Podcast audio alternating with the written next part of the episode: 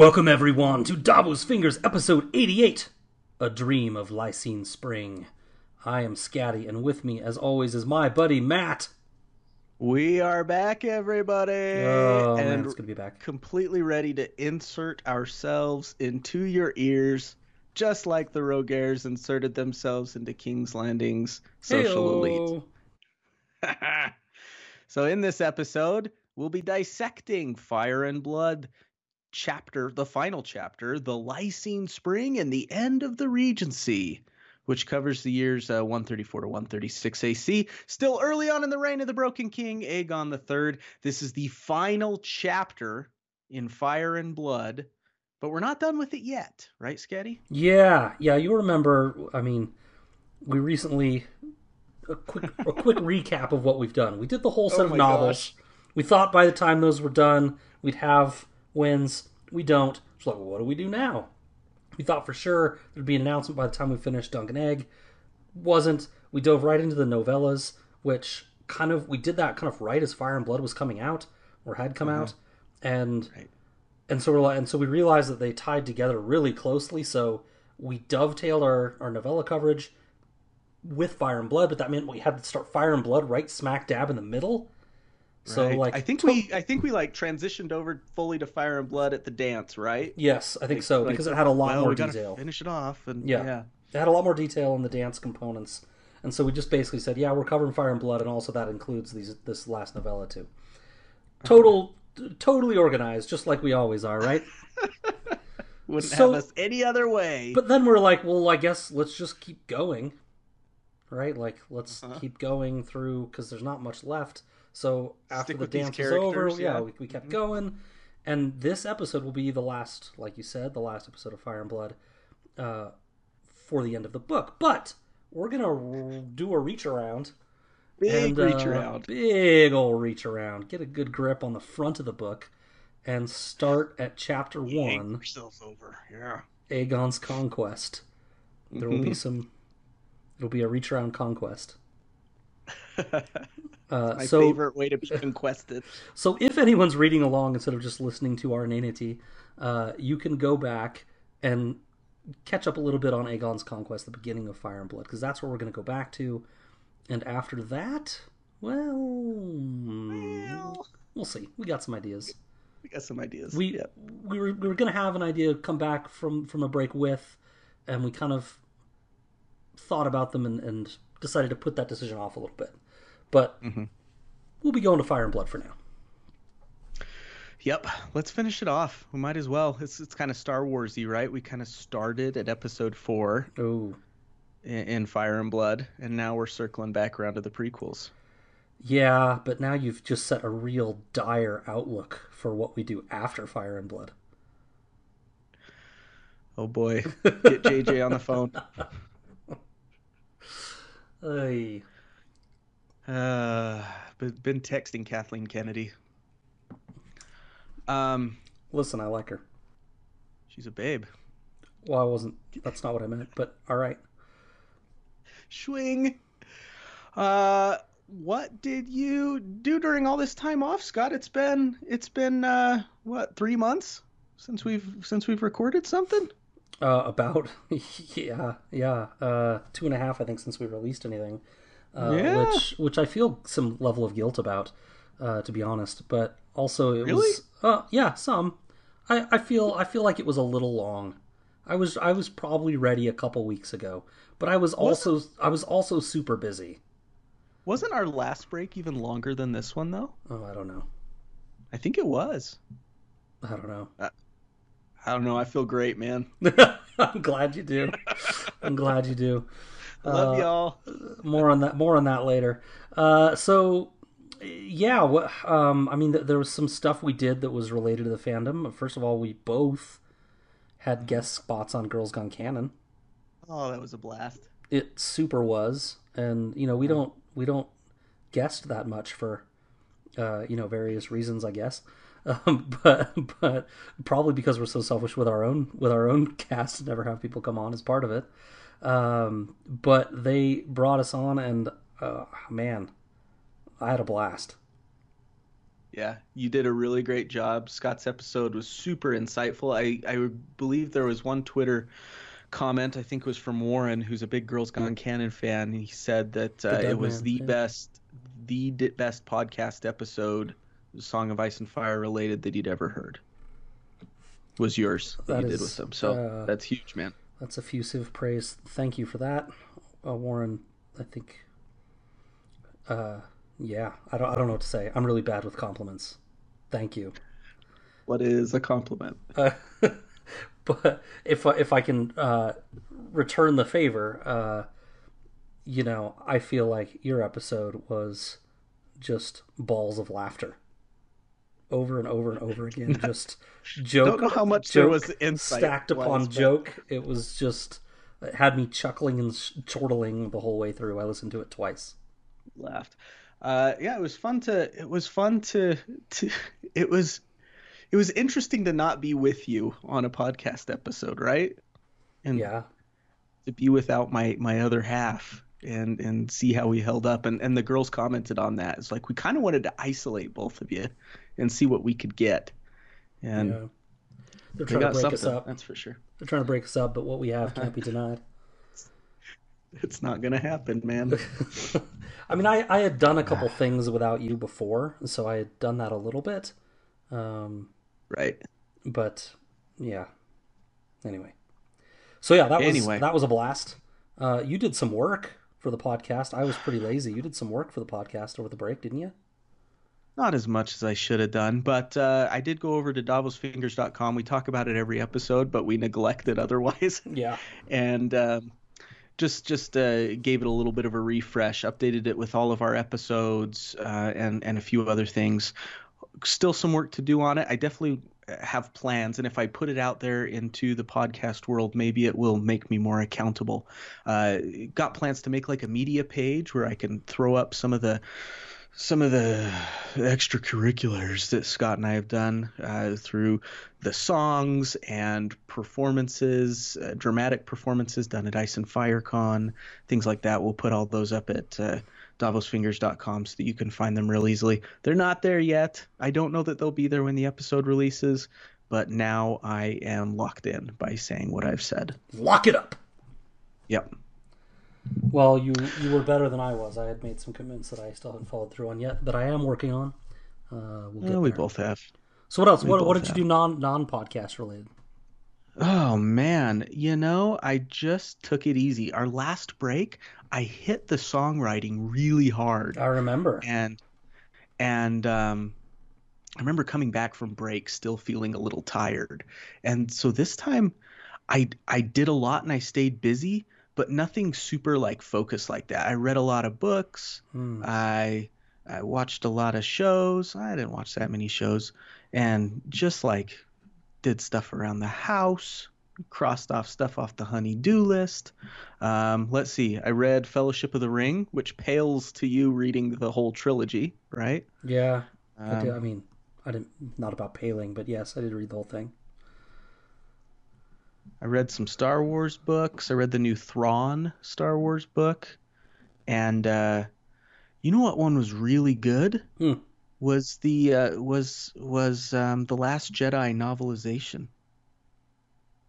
Really? It gave some, gave some cool insights that the show the the film leaves out. Who wrote that? Oh, It's not. heck I- if I know. it doesn't matter. It's okay. I I don't remember the guy's name. He's not a common Star Wars writer. Yeah. But- Cool. That's cool. Uh, Yeah. you know, I, I'm. I'll keep my digs to Jason myself. Fry. Jason Fry. He is a Star Wars guy. I read one of his one of his. Well, he's done some. I think he wrote one of the shorts that I read. Um, Okay. the little novella things that they put in the middle of books sometimes. Mm-hmm. Um, but I've seen his name. Yeah. Oh, I saw I saw Dave Matthews Band again. Ooh, That was a sacred experience over the summertime. nice. Um, worshipped at the Church of Dave. Uh, arguably the best Dave concert I've ever seen. This was show number seven for me Jeez, of theirs, and uh, arguably the best one. So it's a that lot, was special. Good special. Yeah. I'm glad. Yeah. Right. I know that's uh that's that's your jam. That's what kind of keeps you going. I think we all have those things. Yep. I just need to go to a concert. I was there. I like. I couldn't find anyone who was available to go with me, and honestly, I didn't try that hard because I don't mind going to concerts by myself. Yeah, I'm I feel the same way about boring movies. to go to concerts with, anyways, because I'm just there for the music. I'm not there for the social part of it, so I don't really talk to whoever I'm with. yeah, I just kind of get lost in the in the tunage, and uh, so I was I was totally fine. yeah. Uh, Yeah. Concerts, movies. It it totally makes sense to go alone. I think. Right, right. Yeah, I think so. Glad we feel that way. Let's keep going to things alone together. except clerks, except uh, Jay and Bob. I want to go to that with you. Uh, I hear you. Yeah. Cosplay. I don't know if we'll get that far, but Who are we kidding? Who are we kidding? Who are we're not going to cosplay? I have a good idea. if Ice and FireCon happens, I have a good idea for that. For cosplay, for Oh, that yeah, I I can we talked- cosplay, but uh, that's a long way away. I am full. Just, Mm. just I forgot we're talking to an audience here. I am totally going to Ice and FireCon. By the way, everyone, we're not sure about Matt yet, uh, but I will be in. Mm. Um, but uh, if we both go, there might be a a fun cosplay event there. Um, right. all right. Um, my summer was uh, my my summer break was uh, even lazier than yours. I did nothing from the honeydew list. Barely even managed to mow my lawn That's most weeks. Uh, I did read Lord of the Rings though; it was amazing. A little slow. Uh, I hadn't read it in since I was in college, like 18 years ago or something. Um, Yeah. a little slow, but very nostalgic. Things that kind of brought back a lot of memories. Um, my very brief notes are that Faramir and Eowyn are fucking badasses. Uh, Gollum for is sure. a little more unbalanced than I remember. I remember feeling like the Peter Jackson thing took a few too many liberties with um, that whole double-sided personality thing, but it's totally in there, and I just didn't remember it very well, I guess. Um, and uh, yeah, I loved it. It was great. A little, a little slow at times, but great. Kudos to you for getting through it, man. Yeah. Beyond that, I watched a ton of stuff. A Good Place. I watched uh, this series called QB One, which is about high school quarterbacks. Uh, another high school show about a community college called Last Chance U. Uh, I watched. Mhm. Oh, we're in the middle of Thirteen Reasons Why, which is a trip uh, for parents. Oh, man, I don't know, man. I just watched. Yeah, I watched a lot of stuff. Good. Yeah, It's a good time to do it because we don't get the chance to otherwise. yeah. Sometimes. Perhaps we should get to the podcast, but Mm-hmm. yeah. We should. We, We should. should. We've uh, we've talked too long. But one more note before we do. Five years, Hmm. man. It kind of came and went during the break, but we've been doing this shit for five years. It's like my thirtieth birthday just came and it went. I'm damn near 40 now. Yeah. yep. Congratulations, man. Not there yet. I have not lived there. I've not got there yet. We'll see if I make it. We will. Dude, we've made it five years. Yeah. It's I don't know if we thought we'd make it five months back in the day. five minutes or episodes. Yeah. I mean, yeah. it is where it is. Pat each other up. Pat each other on the back. Good job. we Yay. we need to do like a a five year special episode. I don't even know what we do on it. Hmm. How about we just have everybody record something really nice that they want to say to us, and then we'll put it on a podcast episode and Make just them do the work. That's so lazy and us. Yeah, That's awful. don't you think that'd be a great idea? No. Don't you listeners, Khalasar, Blood Riders, want to do that for Scott and I? You basically want them to get on their knees and perform fellatio on us over their microphones and send it to us so we feel good about ourselves. This sound this sounds shallow even for us. Dude, we're five years in. you guys know I'm teasing, right? Absolutely. good. I know All you're right. teasing. Okay. All right. But yes, we made it five years. 2014 is when we started this thing. It's insane. Uh, I had a two year old. I had my second son was just born like oh, the Right. week before we started. Yeah. Okay, uh, moving on. Um, I don't even think we need to say this anymore, but there is no Davos After Dark in this episode.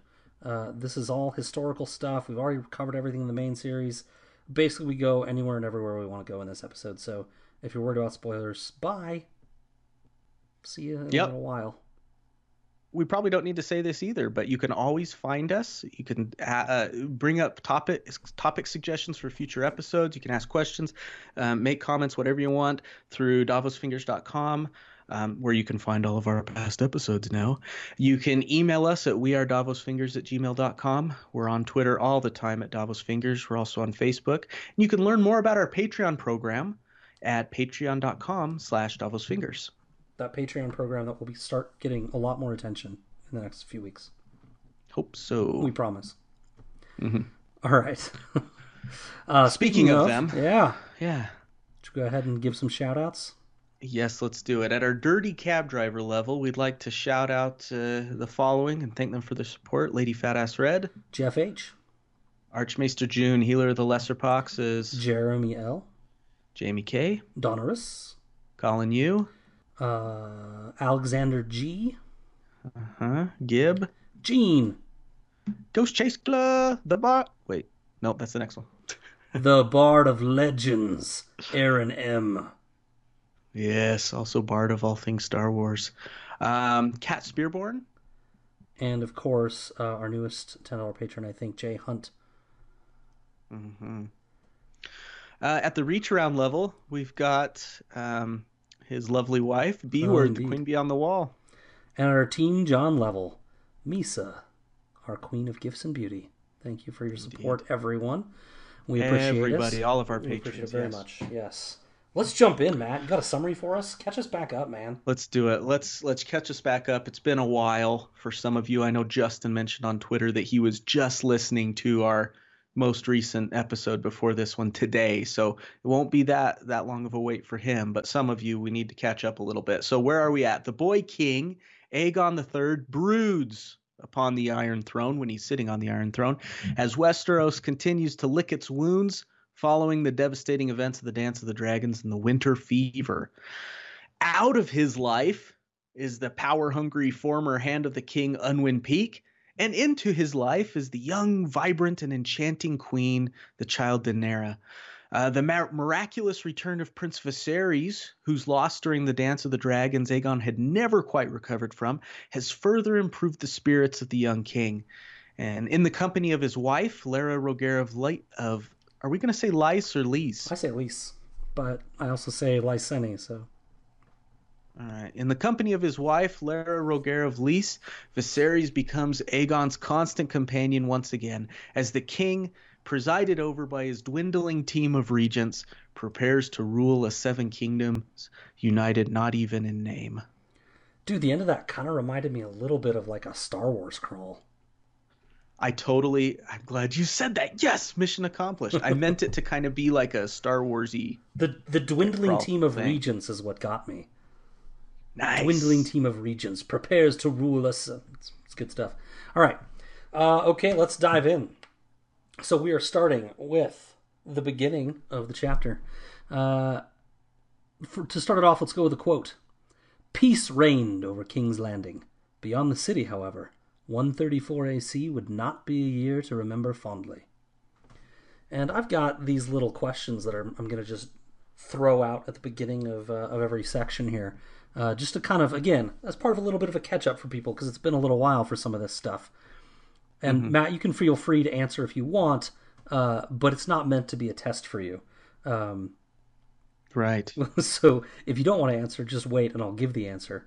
The first good to be back question is Who is Corwin Corbray married to?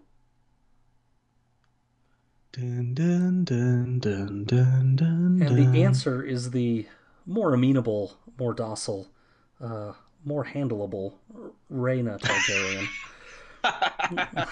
After her twin sister Baela wed Alyn Oakenfist, that's Alyn Velaryon, uh, rashly without getting consent from anybody, those in power quickly moved to get Rhaena married uh, as well, in hopes that she would produce an heir before the crazy Baela did. Uh, she was agreeable and picked Corbray, Corwin Corbray, who was this would be his second wife now. However, no heirs were forthcoming, though she did miscarry once.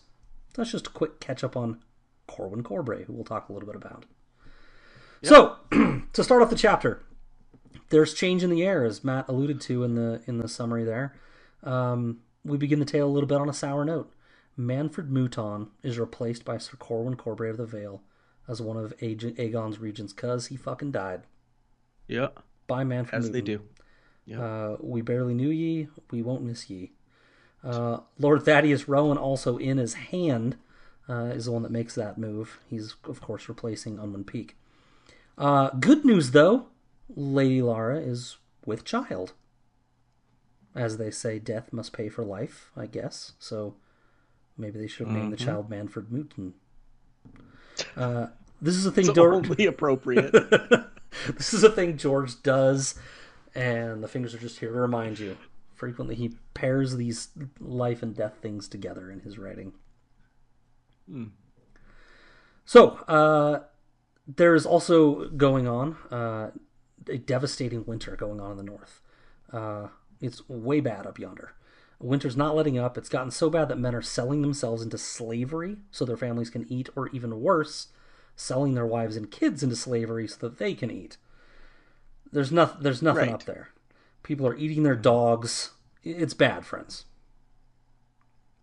Uh, on top of that, the Night's Watch is decimated, except the version of decimated that takes a third instead of a tenth, whatever that's called. Uh, Oof. and wa- third, thirdinated, and Yep. wildlings are walking across the frozen sea into Ooh. the north. Pretty crazy. That's not like some ominous potential foreshadowing.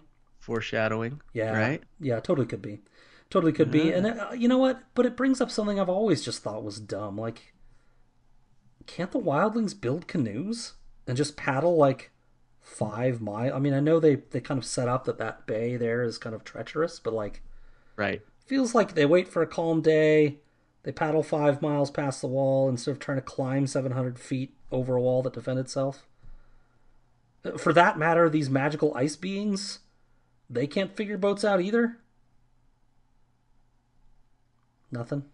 Yeah. Well, I, I, I mean, you got Mormonts on one side, and you got others on the other side. I don't know if if uh, if the mainlanders wouldn't find him out pretty quick. But then the question is, if you got enough wildlings, could they overpower whatever defenders were kind of there to stop them? Yeah. Well, I mean, we, we see in the in the opening chapter, not the prologue, but the opening chapter of A Game of Thrones, uh, we see that some of them made it all the way down to the the wood of Winterfell. Um, certainly, you know, I mean, the, yeah, the north is huge. I'm sure they could lose themselves in the wilderness. I mean, certainly that's what Yeah, they're you- trying to do when they climb. But you definitely want smaller parties like they do, Yeah. to escape notice. but so yeah, in in mass it would be difficult, right? Like right, an army Mance's size would be tough. Um, right, Yeah, sure, I, I get that. Um, but part of me started wondering, like, you know, there's all all sorts of theories out there about the world and how the magic works, and is it is it a globe and does it bend around and all you know all sorts of crazy stuff out there. Um, but part of me wondered if like, I know you're not a huge football guy, but like, you ever hear them like when they're talking about the goal line and how like they used to say Across this all the, the time. plane. The the cross is the plane, but the plane actually extends around the world, right, and comes back across the other line, kind of. So like if you if you're out of bounds, but you hold the ball past the pylon, it actually technically counts. You ever heard them talk Right. about this?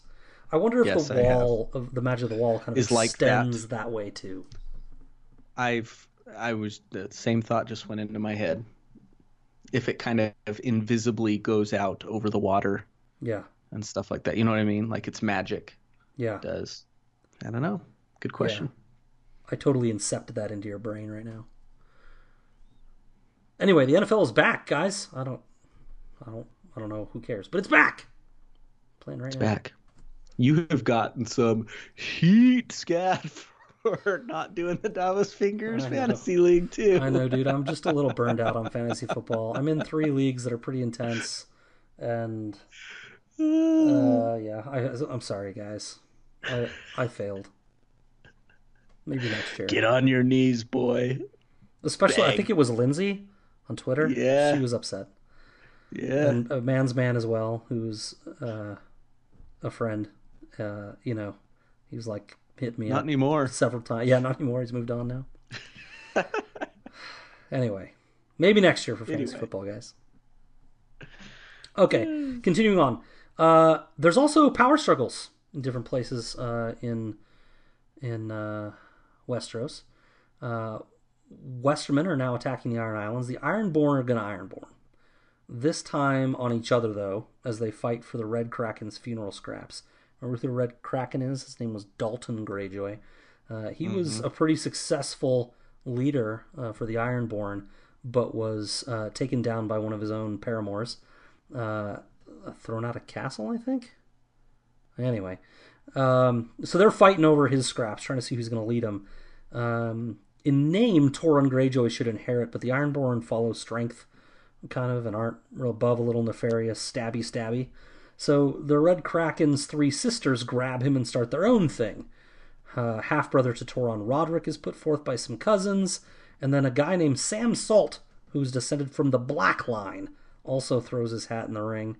Um, the Black Line, I don't know if you guys remember this. Um, it's it's covered in the, the World Book and other places, but uh, Harren Hoare uh, was king was the last king of Isles and Rivers, and he's the guy that uh, made Harrenhal erect um, from before Aegon the first time. Yeah, I said it. Um, so he's claiming he's claiming lineage from that guy. They're like, hey, put me in there. I'm related to him. He was badass, and he was. Mhm. Um, also, uh, so Leo Costayne has has stayed there uh, from from before when they kind of were trying to expel the Ironborn from from the west with the Lannisters. He used his fleet um, and a bunch of Lannistermen to capitalize on the disarray in the Iron Islands and take them for the Lannisters. It didn't work fully, uh, but the blood debt debt did get paid. He did this. Did it ever? Yeah, lots. Murdered innocents, burned ships, killed nine Kraken cousins, three sisters, and a bunch of lordy lords. Uh, he stole their food, ensuring starvation uh, for many. Um, they gelded Roderick and made him a fool in Lannister Town. Um, Jeez. and and he kind of it looks maybe like he did this all for a promise. Johanna promised to marry him. The things we do for love. The things we do for love. Yeah. You know what this reminded me of? Uh, kind of the opposite happening in the main series, right? Where the Greyjoys wait for a power struggle in Westeros when you've got kind of a three way fight going on Do you ever? with Robb and Stannis and everyone. And then they invade the mainland, right? Obviously, they weren't super successful at all, but the invasion happened kind of the other way around. So this was kind of interesting to see. This time, it's the power struggle of the Greyjoys, and Costayne and the Lannisters come and invade them. But I mean, while there's this turmoil, I was gonna say humanity, but I'm not. I- That might be too broad. Like, Planetos, man, people are dicks. Just people are dicks. Let them figure out who's ruling them. Stop going and capitalizing. Ugh, humanity. I mean, they deserved Bloods it, right? and Crips, man. Yeah. the Ironborn deserved it, right? I mean, they were reaving and killing and doing all sorts of bad stuff. I'm not saying they don't deserve it, but just the opportunism is just blah. As always, the people who are doing the reaving deserve it. Yeah. The the the the women and children just living on Pike definitely don't deserve it. But Sure, and they get the so it is. They get- so it is. yeah they get the tough end of the stick sometimes. Uh, there's also a succession crisis going on at the Vale. Uh, everywhere you go, people are people, man. The Vale also doesn't want to play nice with each other. Lady Jeyne Arryn feels like she has been around. Feels like she's been around forever to me, but uh, she died and left a mess. When are these people going to learn? You need a clear succession plan, right? And this needs to be cleared up well in advance. Uh, She had one, they just didn't like it. yeah. I'm looking at you, She's like Viserys the Joffrey. first. Arryn is is is my is my guy. yeah. No, you're right about Viserys.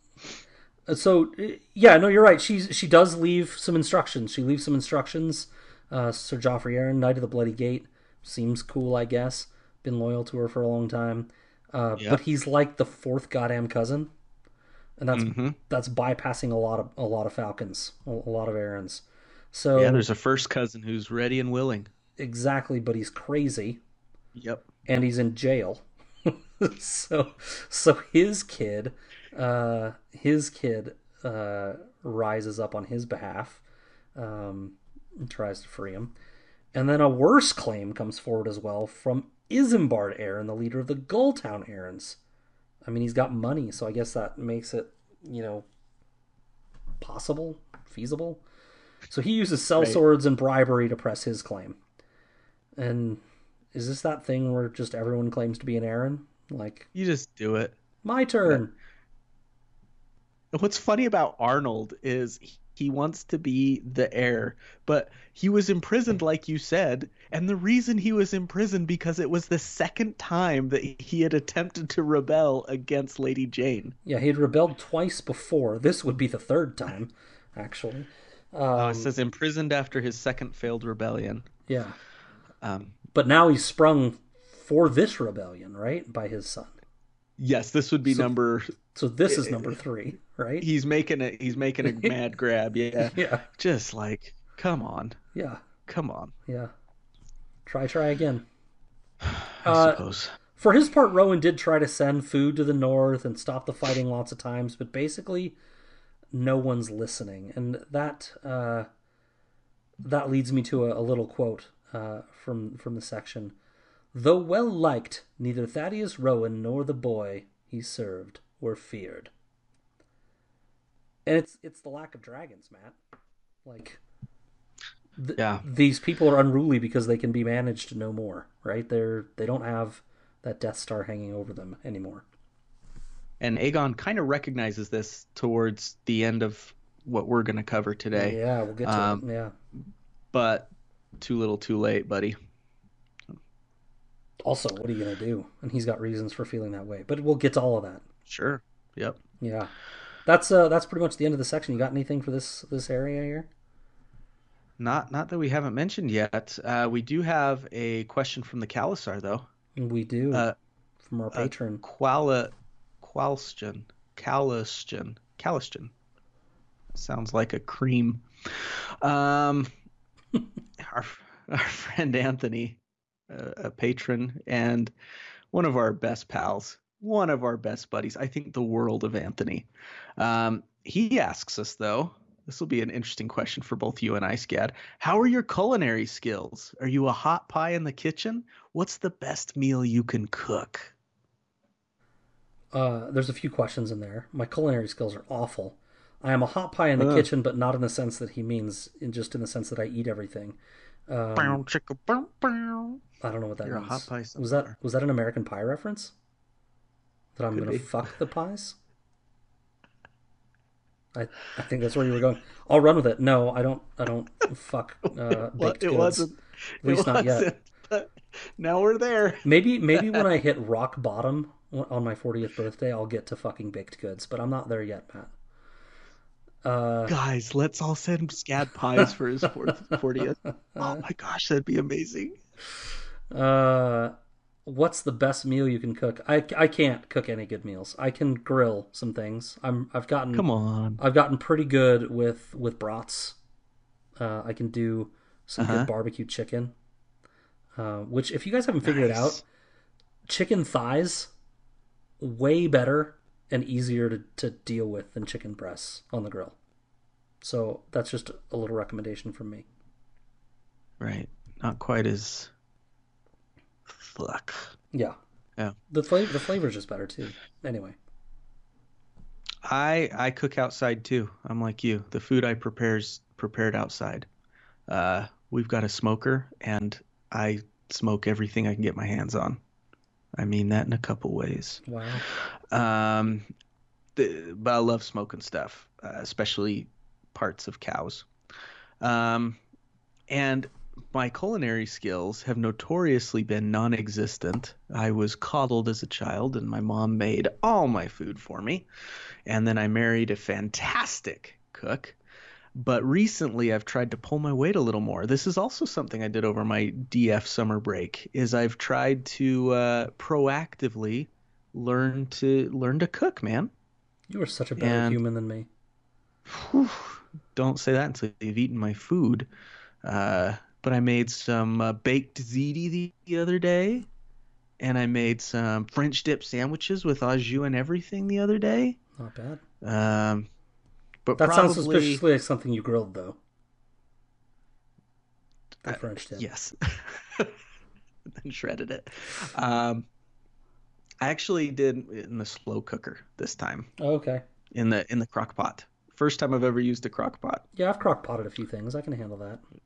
It's so easy. Why haven't I ever done it before? But I'm all telling my wife, I'm like, really? All I do is just leave it in here? Yeah. That's it? But uh, the best thing I can cook is is I can do a pretty pretty mean steak on especially on the smoker now. Um, nice.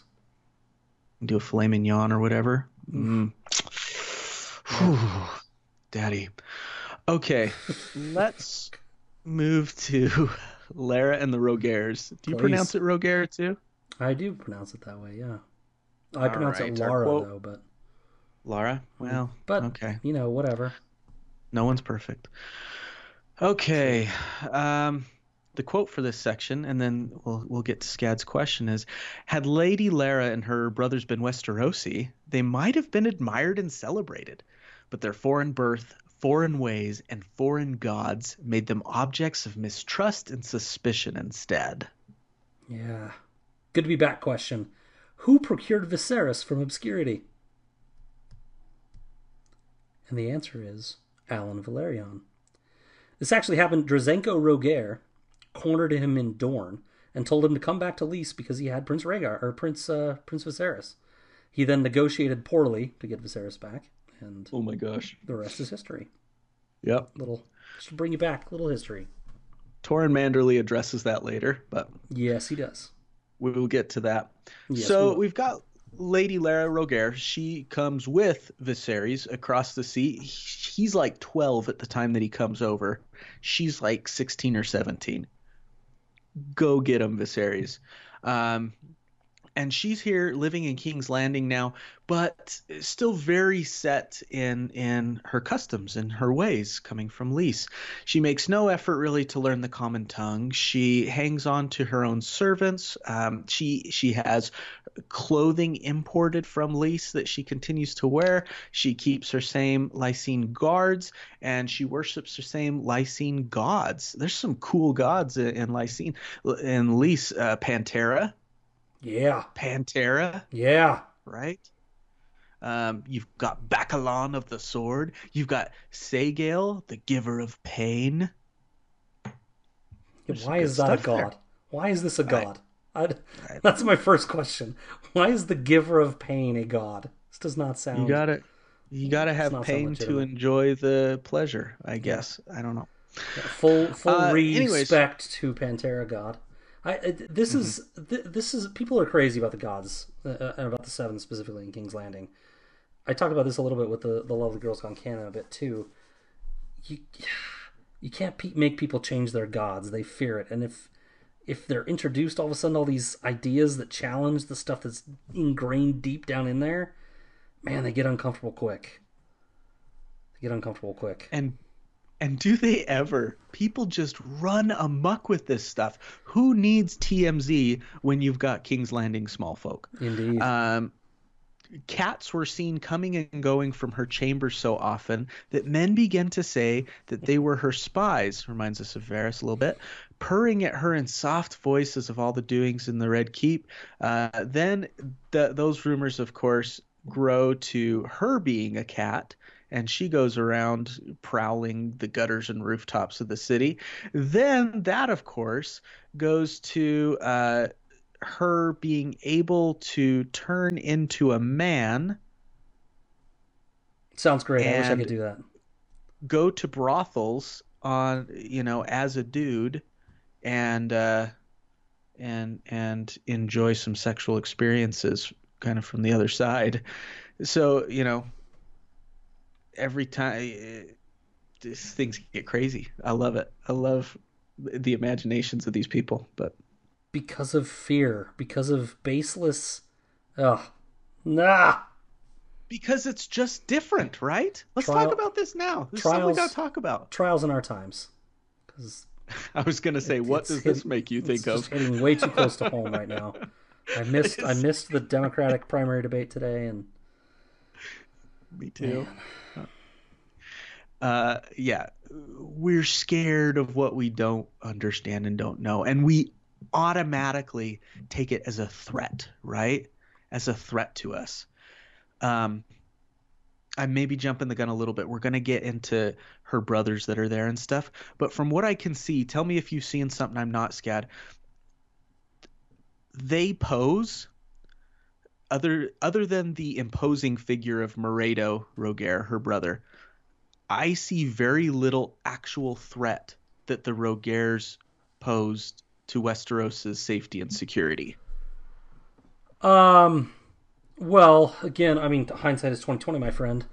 Uh, but they they do through this deal that they engineered with Alyn Velaryon, they have put a lot of people's money at risk by bringing it over from the Iron Bank to the this uh, Rogare Bank.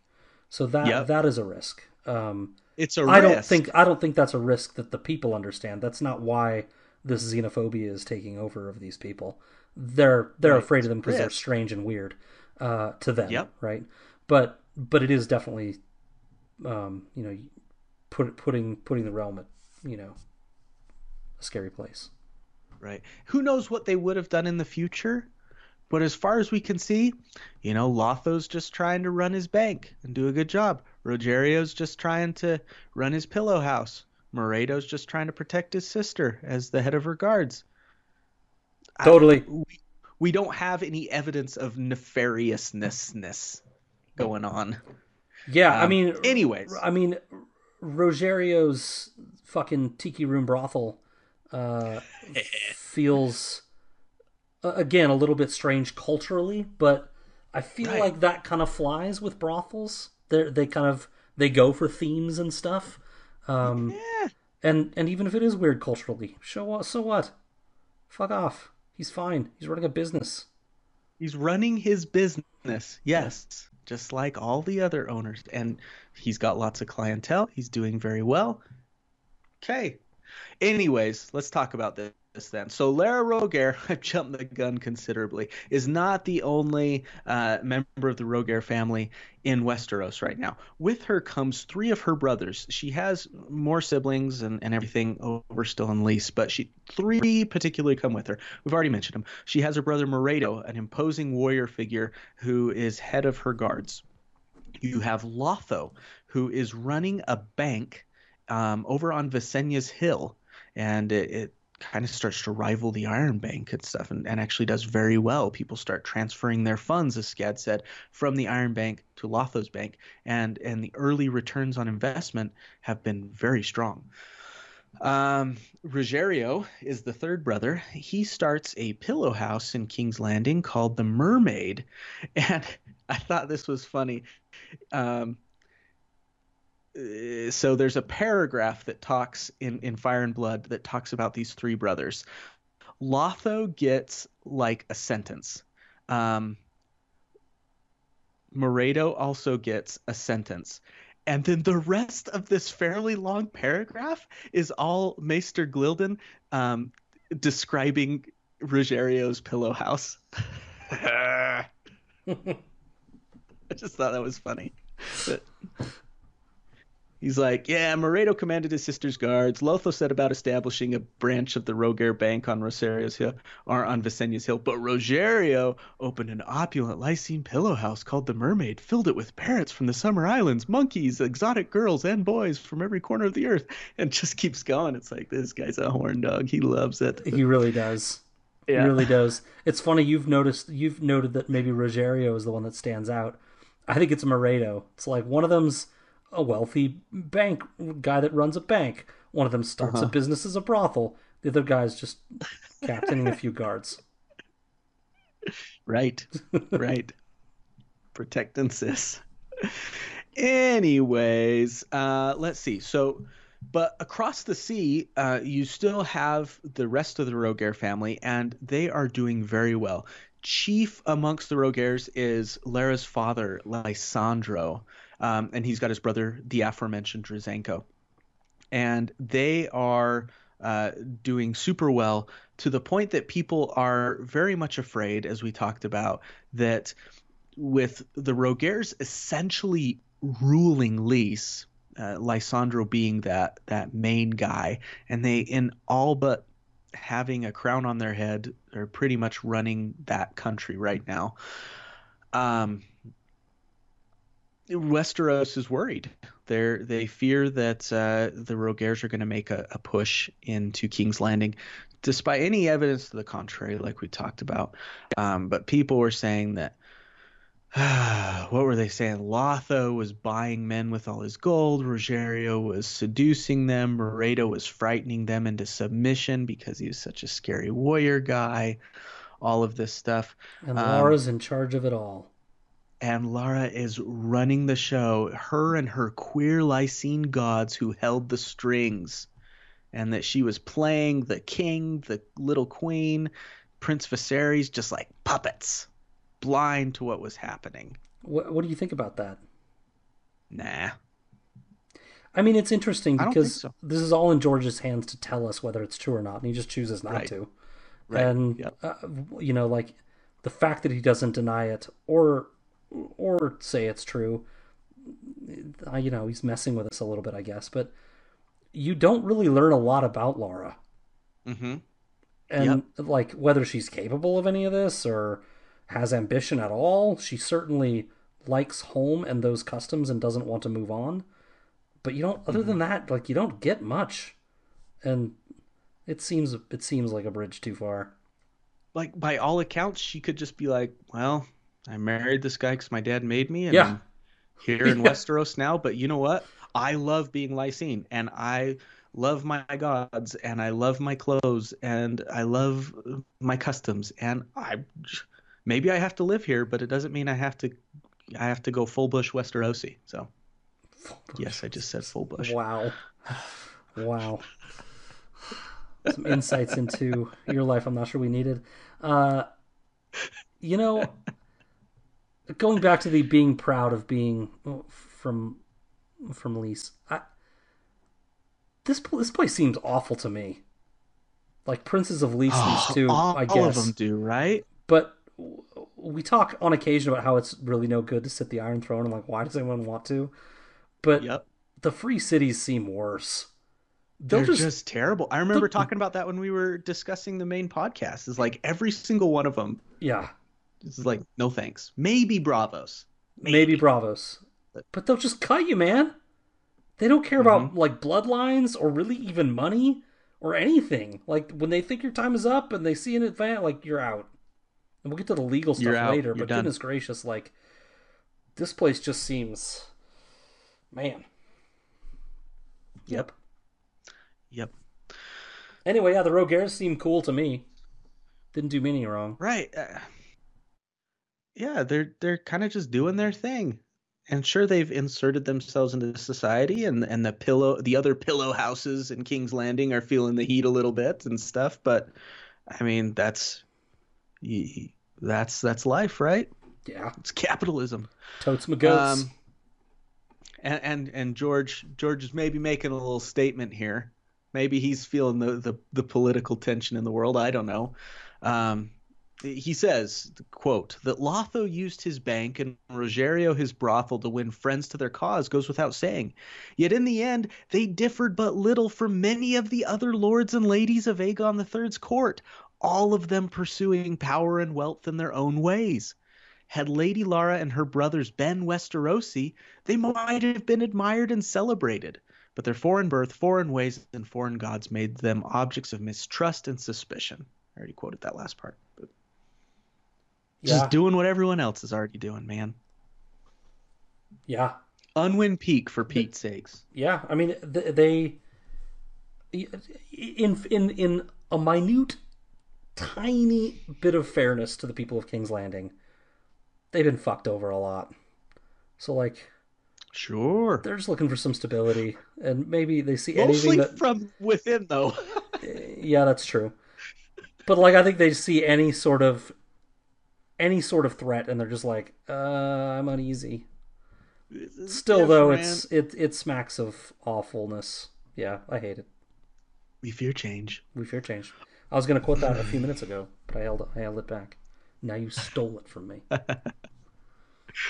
Dear With the frickin' hammer. Bam, bam, bam. All right. That might be one of our most quoted passages on this podcast. We've done it a couple times. Uh, yeah, think. we have for sure. All right. Let's move to uh, another Koala question. Koala question. Um, There's got to be something better than that. I'll put my brain at work on this for next time. could we could we please? Question. I don't know. On a scale from one to Grand Admiral Thon, Thrawn, Thong, uh, whew, where am I going? Full bush and now thongs. That's not a good combo. It's bad combo.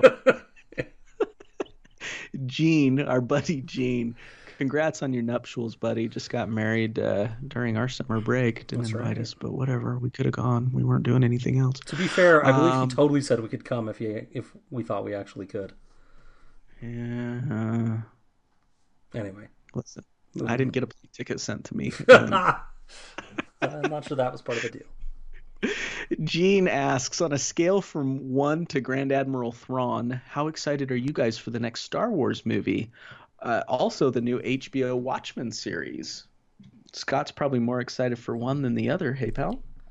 Uh, I would think both of us are more excited for one than the other. They might not be the same one. exactly. Uh, I, I didn't even know HBO was doing another Watchmen or doing a Watchmen series.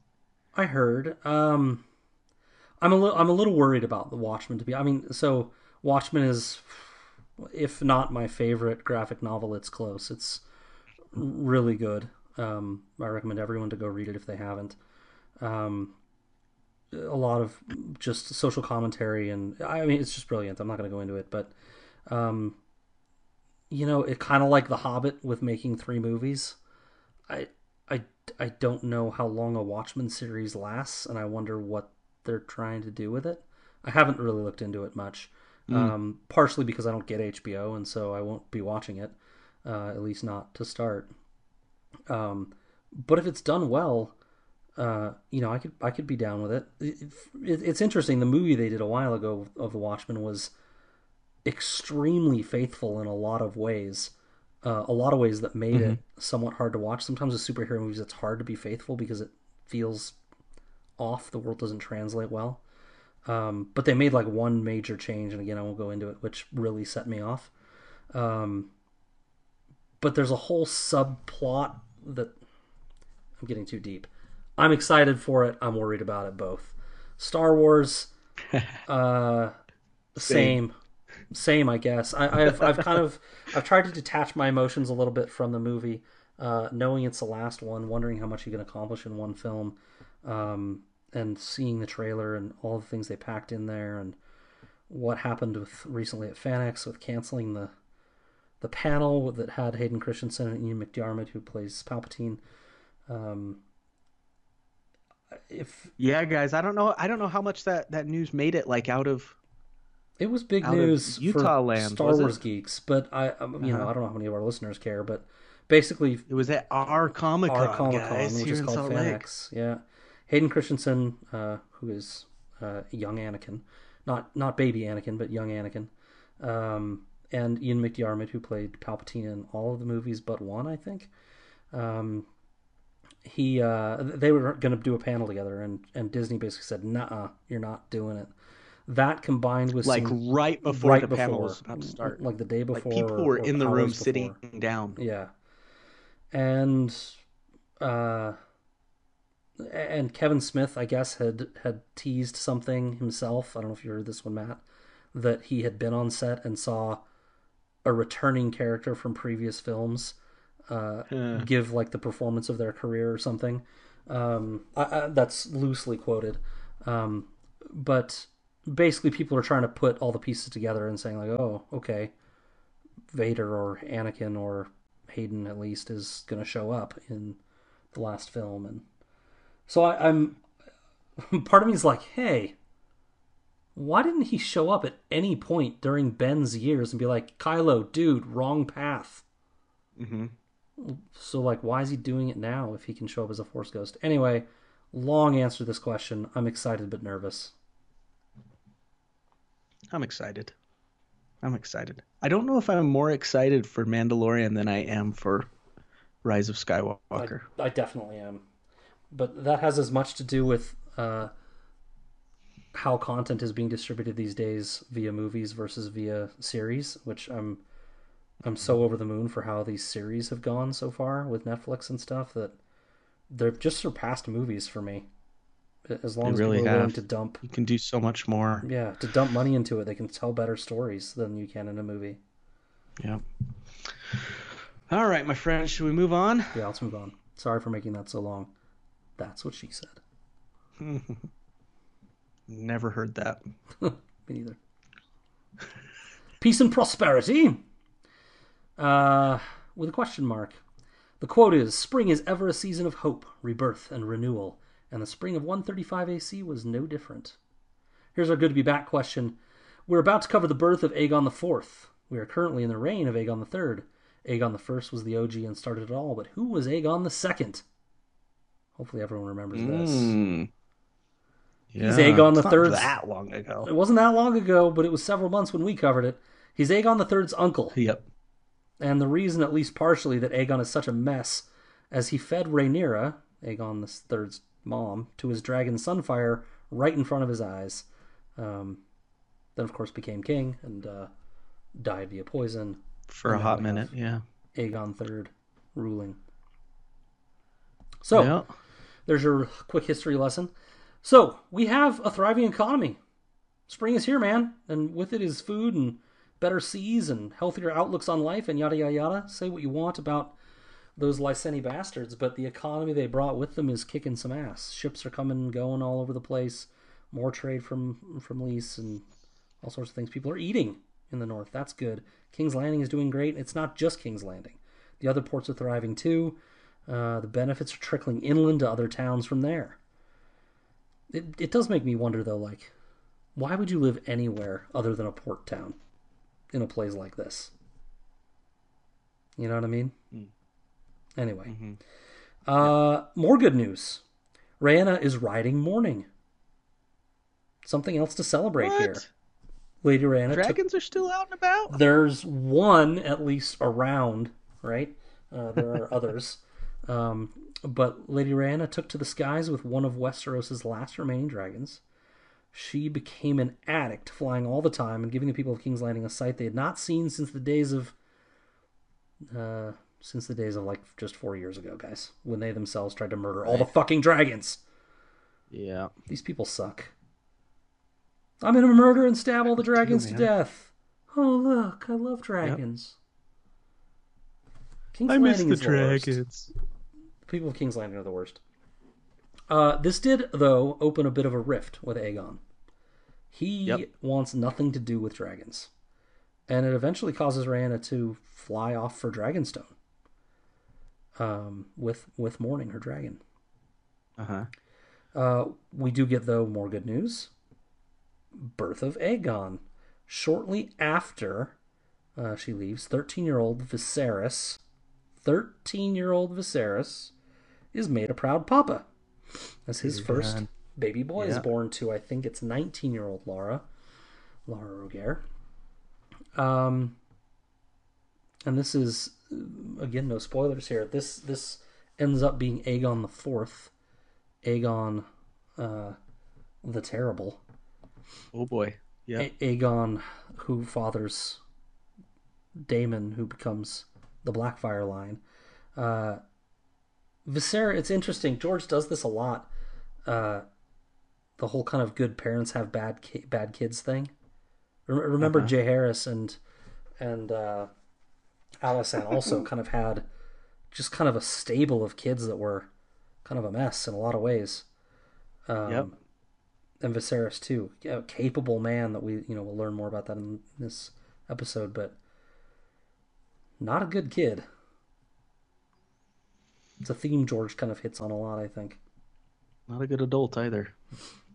Well, yeah, uh, yeah, but from his youngest days, he was already beaten on beating on his little brother and stuff like that. We'll get to that, but Yeah, yeah, yeah. He wasn't good as a kid, and you know they always say that like when when somebody turns out to be like a really bad adult, they're like, "We never knew as a kid he seemed fine." I think like sometimes you know, just like look past it. for sure. Um, Leia his dragon. So, not all Targaryen farts smell like roses in 135 AC. While Aegon was a blessing, the people are still super uneasy with the Lyseni presence, and that presence is about to get blamed for some bad stuff happening. Lyanna Val- Velaryon, that's uh, Alyn and Baela's baby girl. So, um, Baela had had a little girl. They named it Lyanna. Um, she had her dragon egg hatch. But Yay! More dragons! No, don't get too excited. It hatched a malformed, evil little creature that bit her in the cradle within moments of emerging. Oh my gosh. But no fear, the hero Oakenfist is there. He tamed the beast by chopping it into pieces. Uh huh. He probably ate it raw too, because he's a badass. He just like picked it up and just took a bite out of it. Yeah, probably. Yep. Anyway, this was all the excuse Aegon needed to ban dragon eggs from the Red Keep. Yes, that Oh includes his brothers. Do you remember this? Viserys used to carry his dragon egg everywhere he went. Well, he's still Yeah. fucking doing it. It's his little blanket. Yeah. And you know what? How sweet because it was like the only thing that he still had to hold on to Yes. from his years over in Essos. It was his that, like, needle. Yeah. it grounded him to yeah, it was his needle. It grounded him to his family and to Westeros. And Aegon's like, nope, sorry, pal. The OG needle. Uh, Yeah. Suffice to say, that caused a scuffle between them. Uh, but wait, there's more. Uh, pale hair, one-time Cunny King, Remember him? King Cunny, one-time whipping boy, sometime food taster, an all-time friend of Aegon III, gets sick and dies at dinner. And Daenerys almost bought it too. Um, poison, the Maester says, and he says it's in the apple tarts. So they put a bunch of people from the kitchens to the question, and as usual, they got a lot of unhelpful questions. Again, George, thanks for beating us with this stick over and over again. If you torture people, they give you shitty information. Um, so they get that you know they don't figure out who was behind that whole thing at that moment. Yeah. Um, we've called Aegon broken before on this podcast. Uh, in fact, I think those are words George uses himself. Uh, Mhm. And if Viserys arriving healed him, the death of Gaemon broke him anew. He retreated again away from governance in the realm, and well, everything really. Um, took it took it really hard. This is a, this is Gaemon is somebody that he kind of treated as a little brother after losing his own. Uh, kept him around at all times. Um, he got you know he got the sharp end of the stick a lot too, being a whipping boy and stuff, being you know guinea pig Right. for all food, which is what ended up killing him. Um, but this hit this hit Aegon hard. Sure did. And that's an interesting uh it's an interesting happening. I, who do you think did it? Do you have any ideas? Well, I think we're gonna I think we're gonna get to it. I imagine it's wrapped up in all the stuff. You stuff. think it's all part of that conspiracy? I assume it is. Yeah, Yeah. I assume so. It's interesting because people knew I mean it was pretty well known that Gaemon Palehair was Aegon's food taster, right? Yeah, I think so. So you you'd think that whoever was the poisoner knew that Gaemon would eat it first and would die. They also didn't know shit about Aegon because he doesn't even eat apple tarts. He doesn't like apple tarts.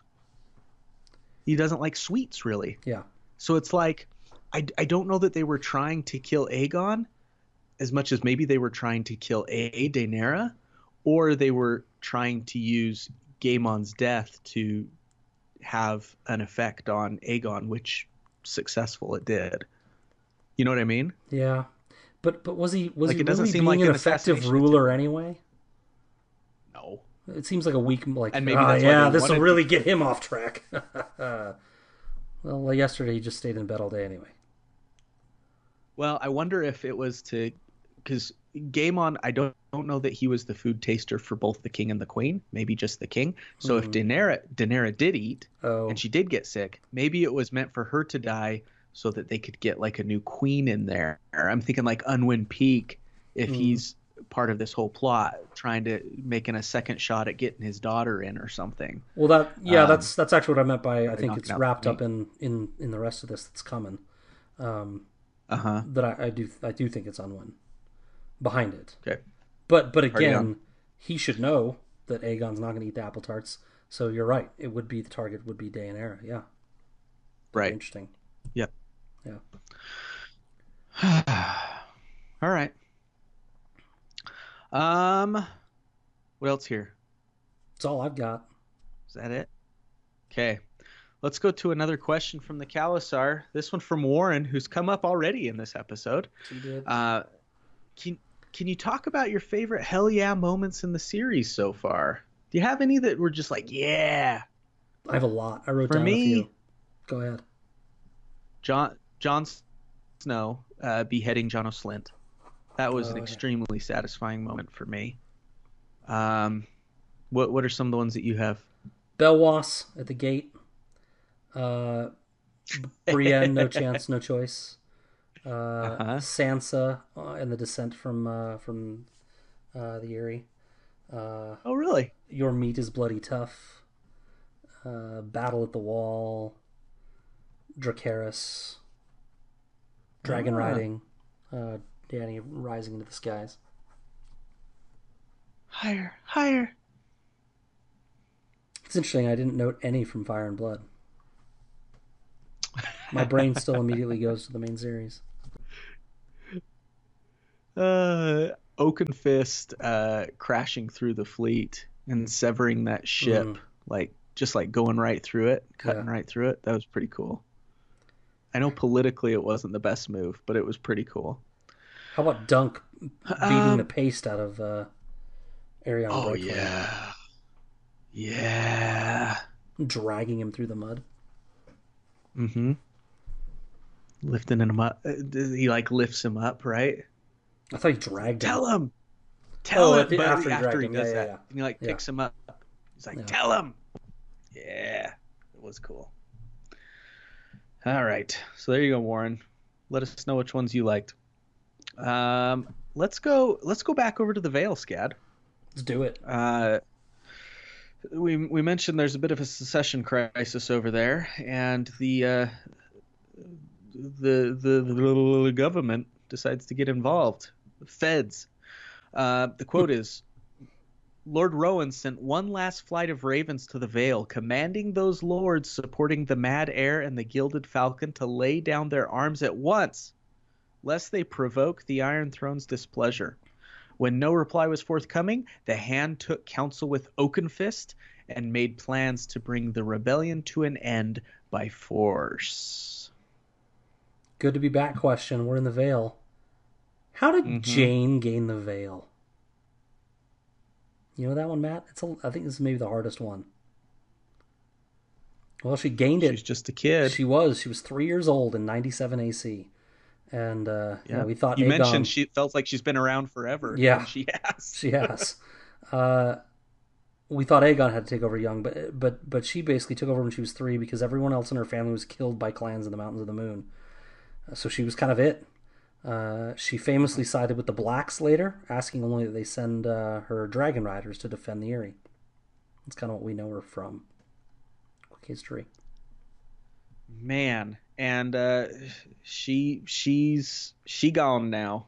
She Uh, rest in peace. She was pretty cool. She Yeah. was pretty cool. Very. I liked her. Um, so, and, and like we mentioned before, there's kind of this rebellion in in the Vale. So, uh,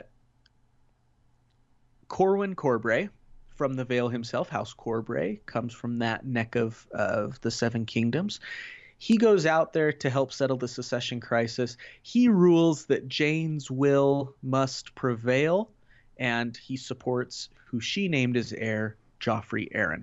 Joffrey had served, as we mentioned before, 10 years as Knight of the Gate and had been a, an ardently loyal supporter of Lady Jeyne.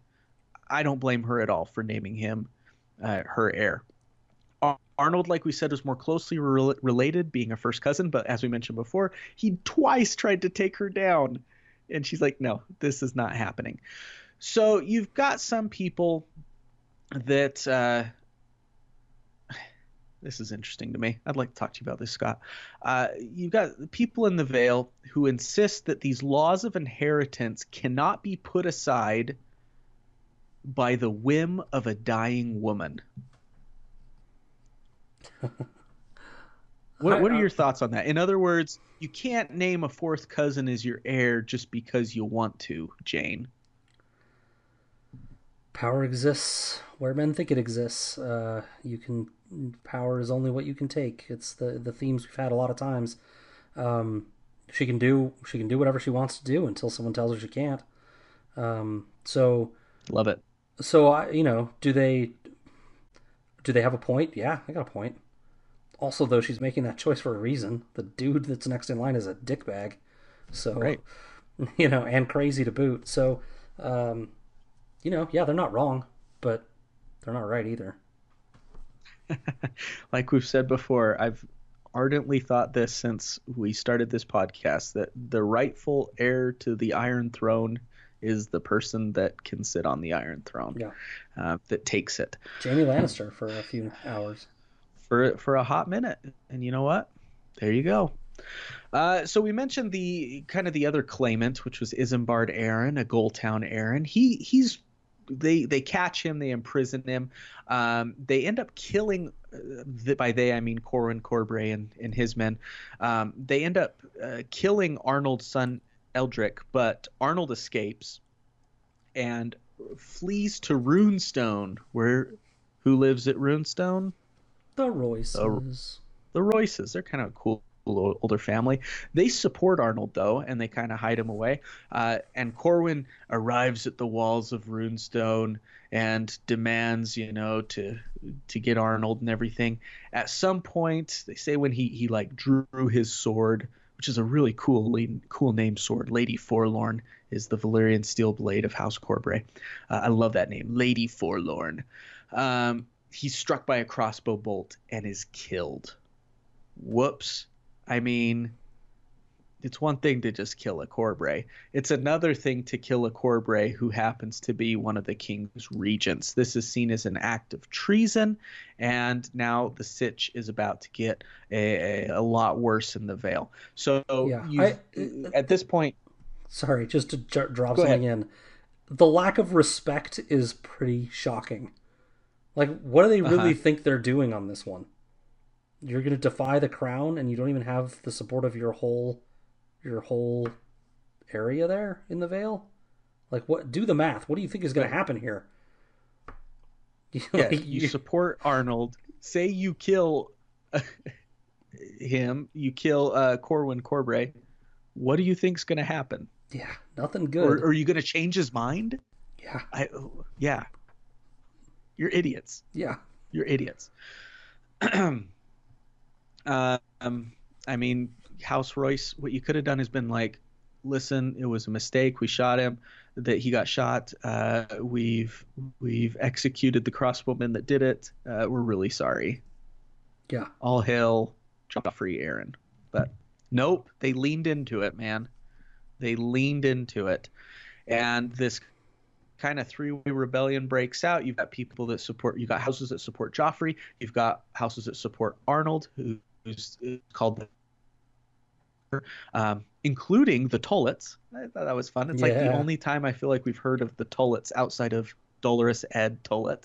Yep. Uh, but he comes from stock that supported Sir Arnold.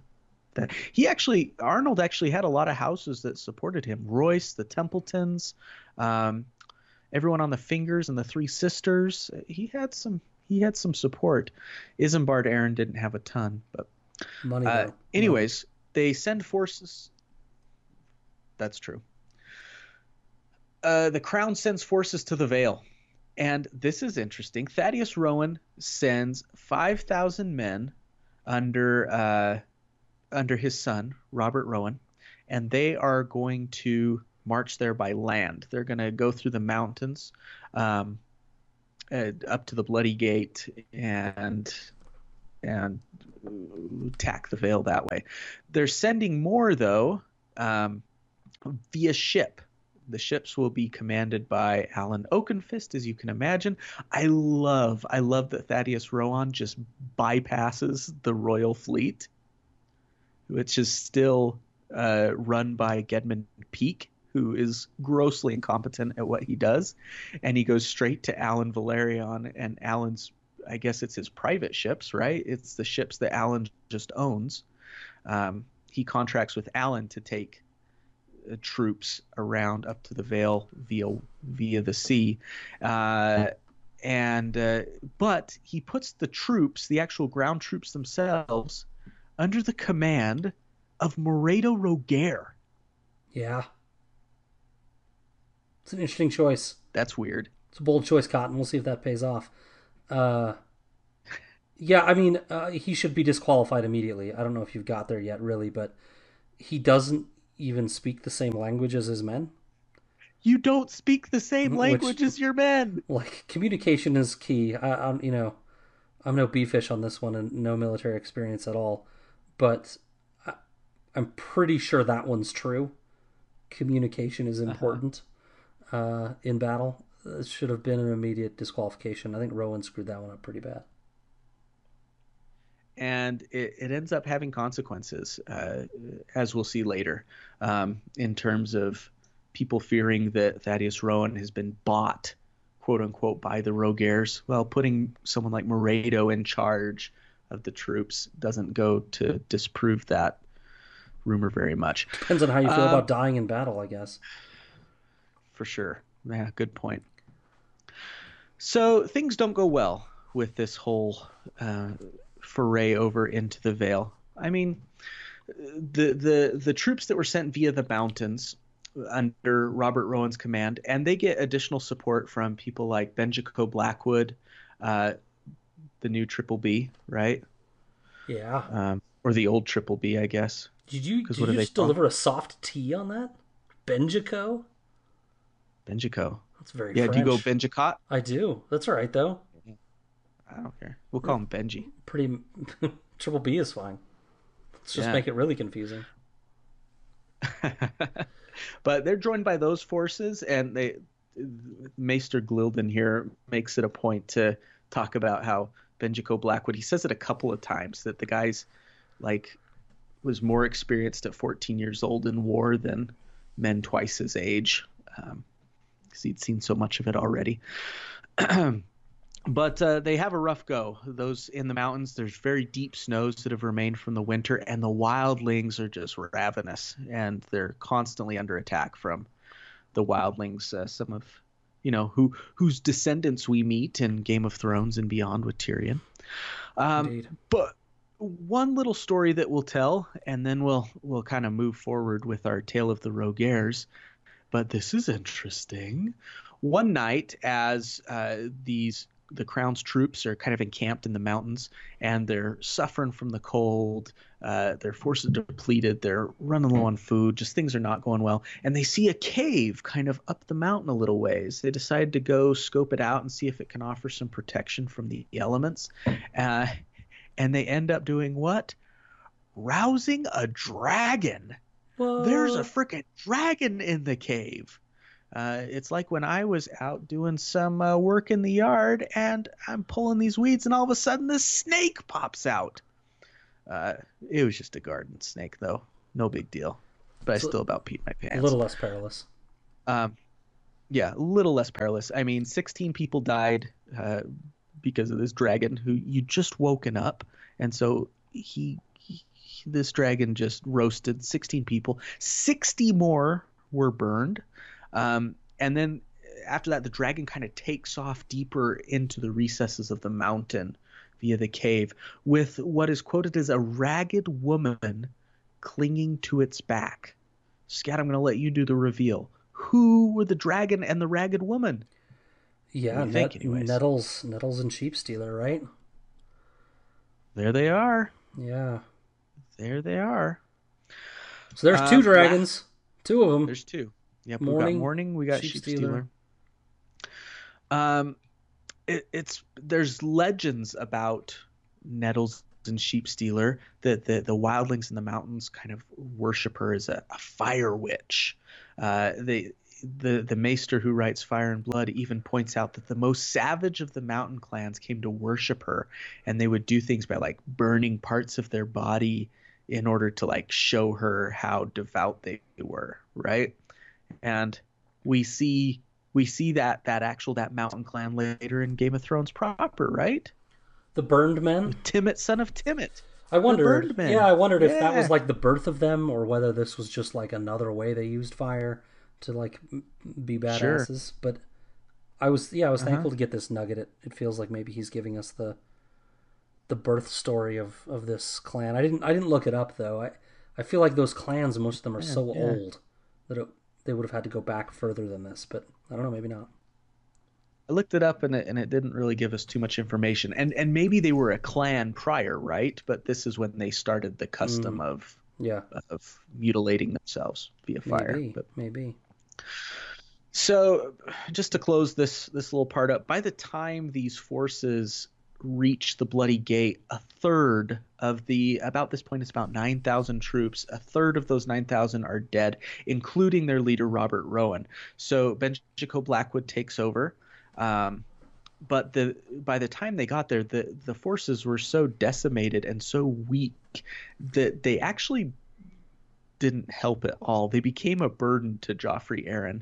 Uh, but it does it kind of skips ahead and it says eventually Lord Oakenfist and Benjico Blackwood forced the Gilded Falcon, who's Isembard Arryn, um, the Mad Heir, who's Arnold, the Bronze Giant, who's Royce, and all their supporters to bend the knee and do homage to Joffrey Arryn.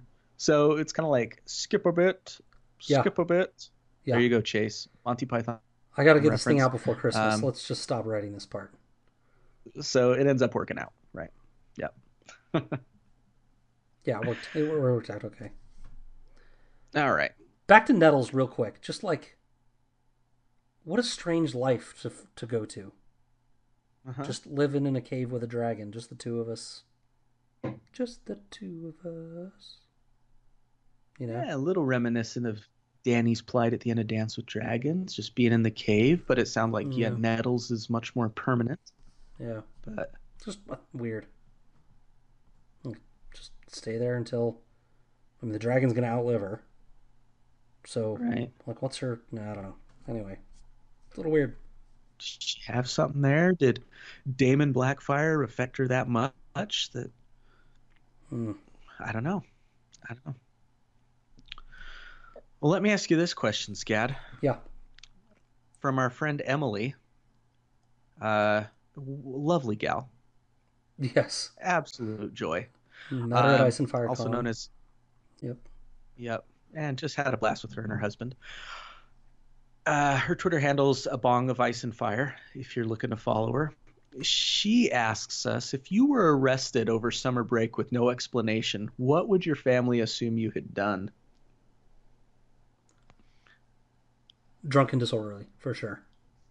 Drunk and disorderly? Yeah. Got got too drunk. Did did something without knowing I did it, and you know broke a broke a lamppost or something. I could totally see that. Yeah. And maybe I was with you for mine because mine also isn't terrible, but uh, it's enough to maybe get me arrested. I I used to have this thing, Scott, and I suppose maybe I still do. I just haven't in a while, but uh, I have a tendency to moon people. I just do it. I don't even care. Just drop trow and I'll just moon them. And uh, I don't Like, feel like I've how, seen like, you do my... that. I haven't mooned you, which uh, maybe is an indication of that our friendship isn't where it needs to be. It's like the sign of acceptance for like my brothers and my sister-in-law were when I finally mooned them. That's when like my when I mooned my now sister-in-law, my brother was like, I can marry her now because Matt mooned her. Uh, That is a weird So- rite of passage. Uh, right, it really is. Can you? I guess it is like indecent exposure. Can you go to jail for that? I don't know if I could It go to feels so jail, but I imagine. I could get arrested. I feel like I could get arrested for it, right? Yeah. if I was doing it in public. So that's what I would have done. I could see it. Nothing terrible. All right, should we move on to the fall of House Rogare? Let's move on to that fall. The fall of House Rogare was swift and brutal. Good to be back question. Where the hell is Lys anyway? You know where it is, Matt, off the top of your head? It's uh it's kind of it's not far across the narrow sea. You just kind of got to go across and kind of down a little bit, right? Yeah, it's definitely closer to Essos. It's it's uh it's a small island off the southern coast of Essos, between Tyrosh and Volantis, kind of almost equidistant from them.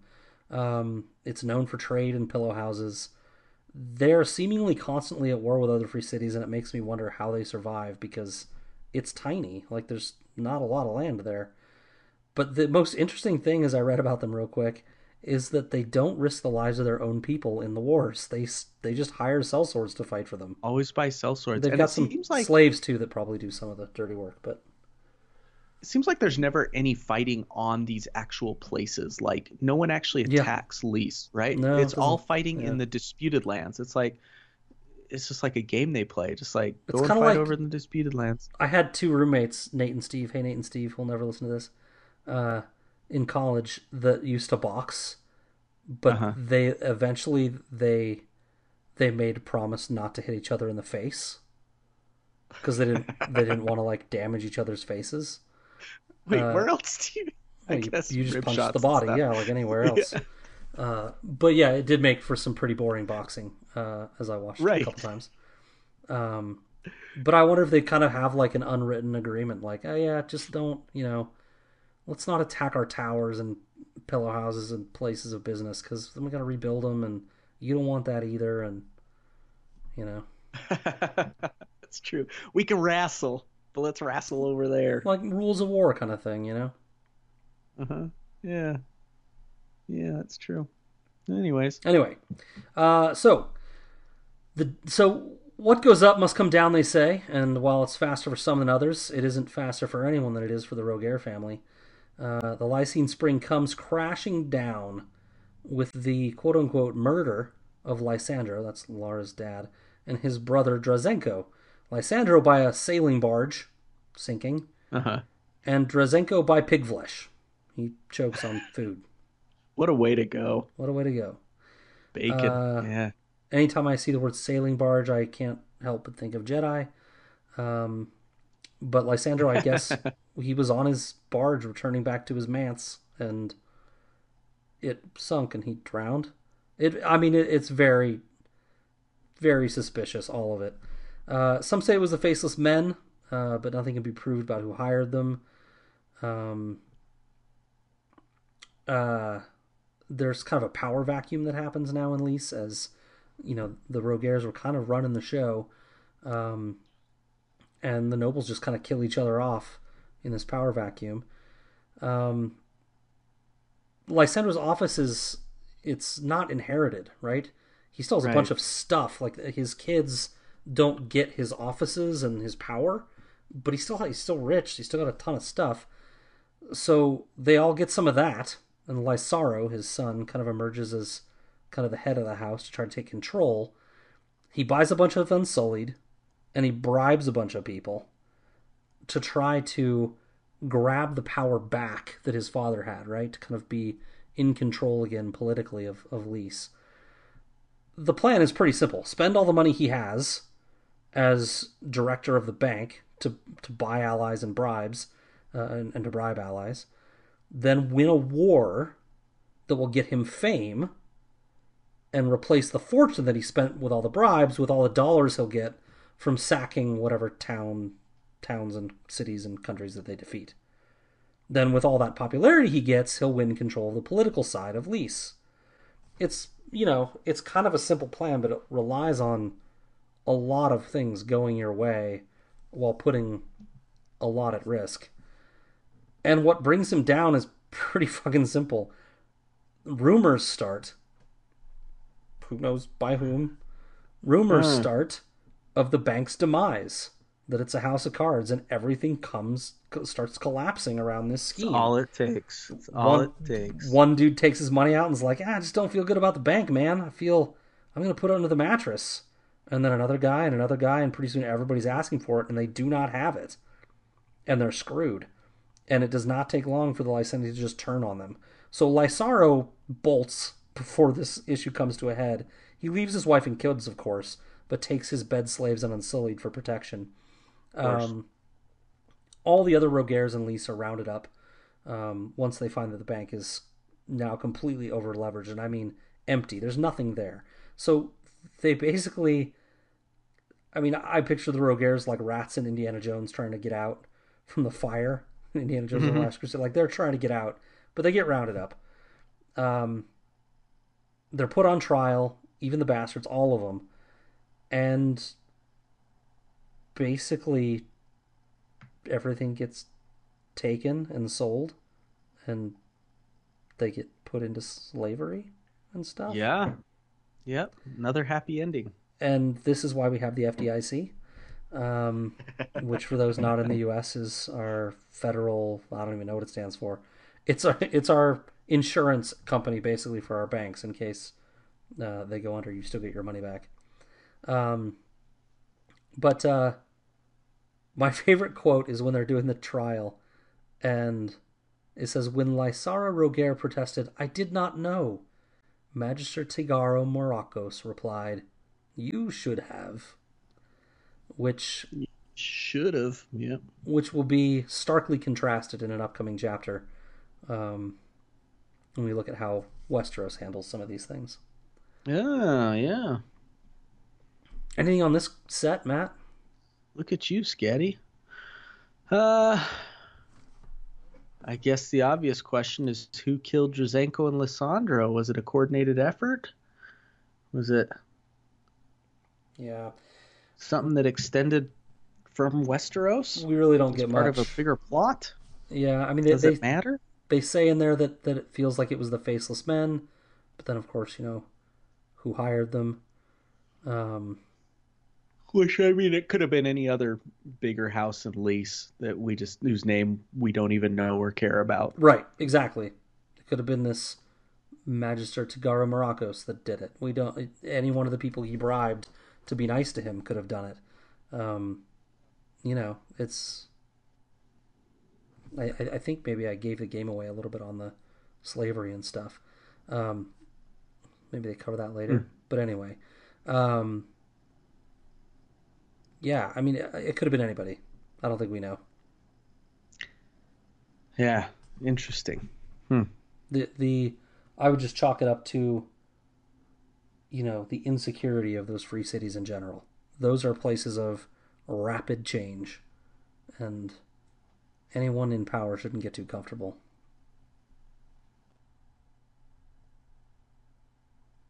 Yeah, again, and you and I are such creatures of habit. That's why we hate this so the the thought of these places so much. Yeah, I I don't want to have to roll with the punches. yeah. I just don't want to get punched at all. Well, I'm not happy right here not where I when am. punching is actually not just being punched, but being sold into slavery or murdered. Um, you know, that's that's extreme. Oh, What is it? One of the cities I can't remember which one. I think it's Pentos, where like they actually just it's just policy. They murder the prince when they're tired of him, and pick another one, right? Yeah, is it Pentos or Valente? I think it is Pentos. And it's just yeah. like it's just like they're just like, Uh-huh. yeah, well, we'd had enough of them. Next the guy, tattered prince. Yeah. like. I mean, Get- how- This is- What kind of life is that? Yeah. Why would you even want to? no, it's awful. Are, do these guys go into it thinking I'm going to be the one that either they don't want to kill or they can't kill? I don't know. You hear those things. You hear those like "Would you rather" games where it's like, "Would you rather get a billion dollars now and only live for five years, or you know, live a long and reasonably happy life?" Kind of a thing. Long and reasonably. You would. Uh, Should we move on? yeah. Our friend Sam. Sam, congrats on the new kid. So happy for you. Is that new? I feel Uh, like that was a while ago now. Like April. It's been a we while, To Ice and but FireCon. right, she was. that's why she couldn't go to Ice and FireCon, as she was about to have the baby. The baby came a little after. Um, Sometimes I feel like we're doxing these people. Oh well. We probably are. I'm really sorry for revealing more than we should, Sam. Um, she asks if you could make another podcast together that's not a Song of Ice and Fire related, what would it be about? Dude, I've told you this before. I would love to just do films get fingered after films get fingered on Kevin Smith films with you. That'd be fun. That'd be fun. It'd be so fun. uh, I mean, we'd run out of material fairly quickly, but uh, to have a collection of us fingering all the Kevin Smith films would be cool. it would be fun. Uh, yeah, I mean that's as good an answer as any. I mean, I I think um, you know we've talked about doing other book series before and stuff, uh, and any one of those I think would be fun. Um, movies would be fun. I, I think it would be, I think it would be cool to to do all the new canon Star Wars stuff and just start from you know take it in order but the problem is they don't release them all in order they jump Right. back around in the timeline all over the place and so it'd be kind of messy um, We'd have to just start at some point and read from the earliest one, and then keep going through and go Yeah. back and pick up the other ones. And right yeah, but that'd be fun. because I'm, I'm i'm a completionist in a way i think that'd be fun to like try to cover all of those and i feel like it would be reasonably original the thing about it is though you know it, it doesn't have there's not i love i love most of the books that i read i've really enjoyed but there's not nearly as much meat on the bone for those books as you've got It would with be these like- books it'd be Three episodes per book. maybe that maybe one i mean i don't know right I, Sure. there's not there's not a whole lot going on in those books compared to these so Uh-huh. I think it- it's kind it- of one storyline, Yeah. maybe two. Exactly. Uh-huh. But I think it'd be fun to just talk Star Wars and dive through that universe and anyway.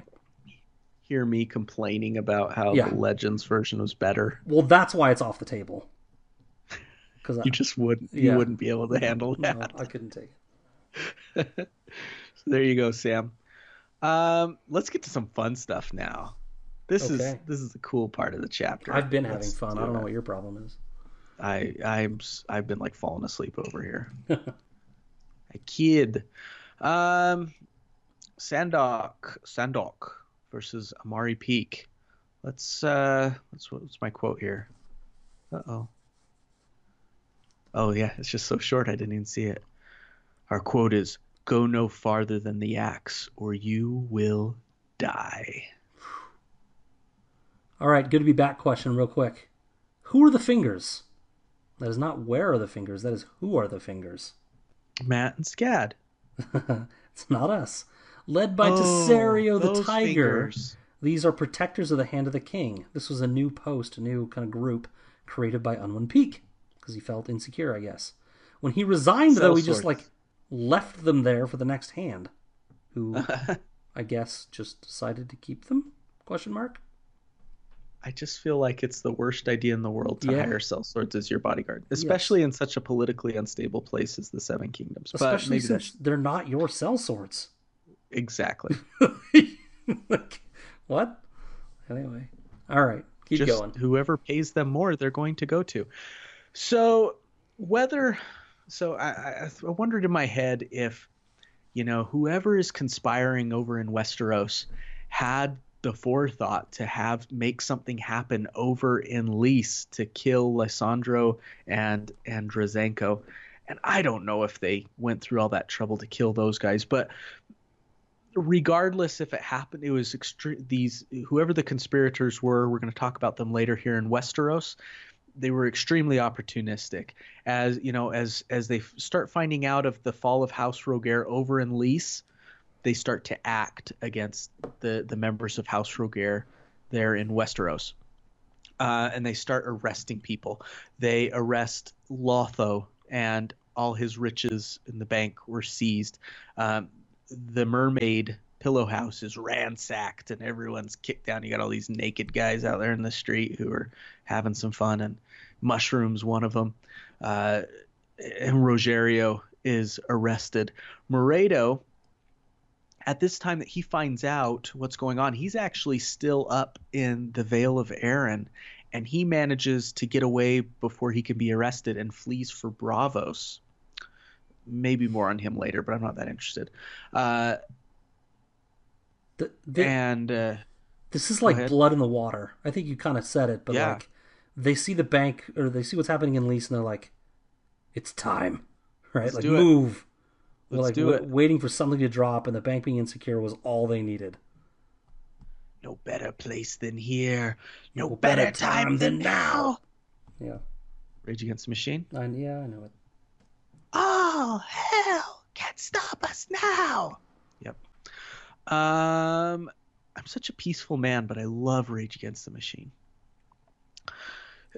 Not only are the uh, Rogare boys arrested, but old old Teddy Rowan, old Teddy Rowan gets arrested too. This is where I'm thinking that you know the appointment of Moredo to command the forces, the the crown's forces, comes back to bite him a little bit because it just looks like it looks bad. It looks like you're in league with them.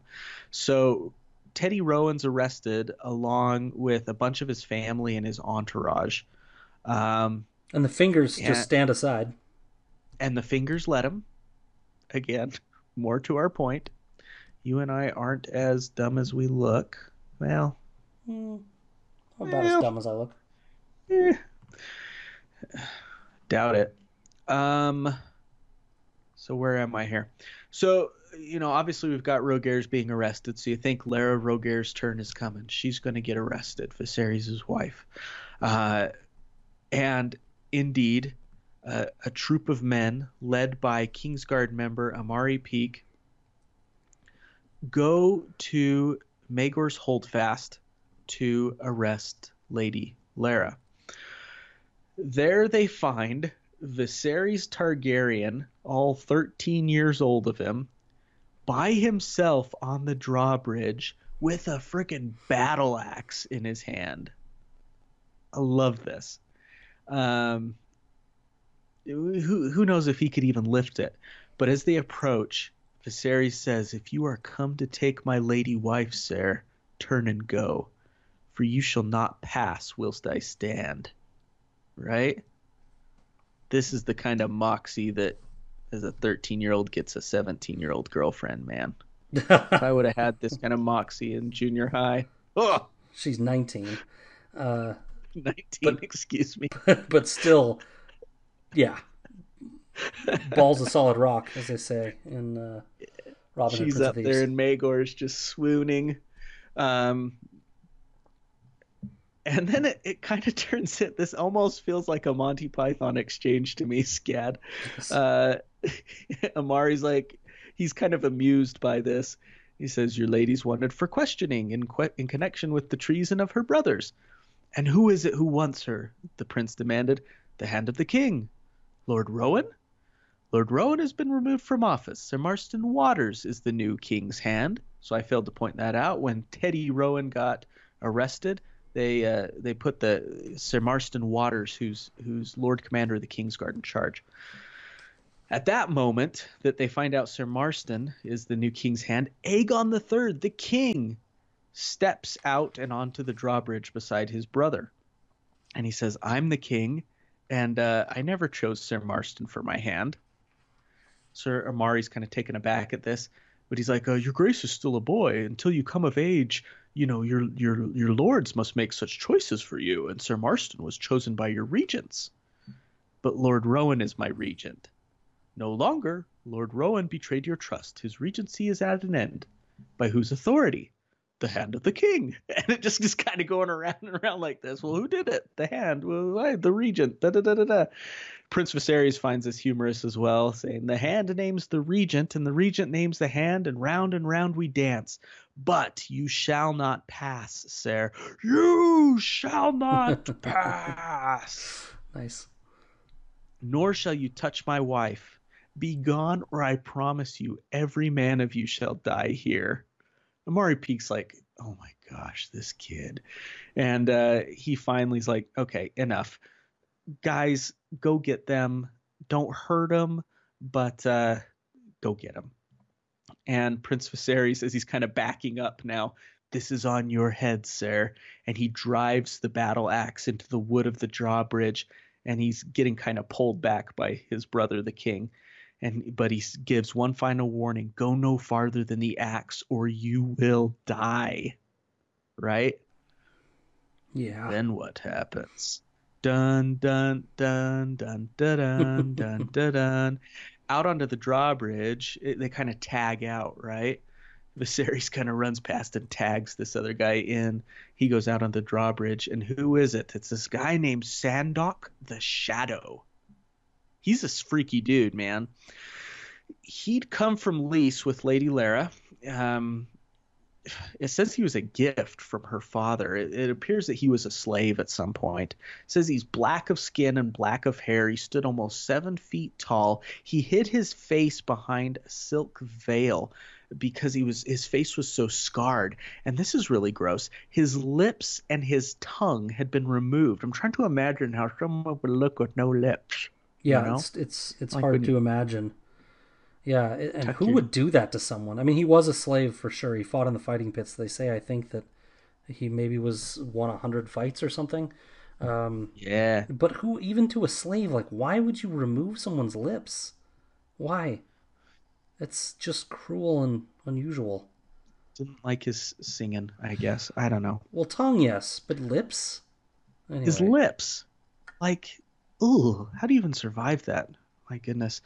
Um, Where does the lip end and the skin? You know what I mean? Like, where, where- the kind of the pink of the lip yeah, where it meets do you just start cutting like right there? I don't want to talk about it anymore. Ugh.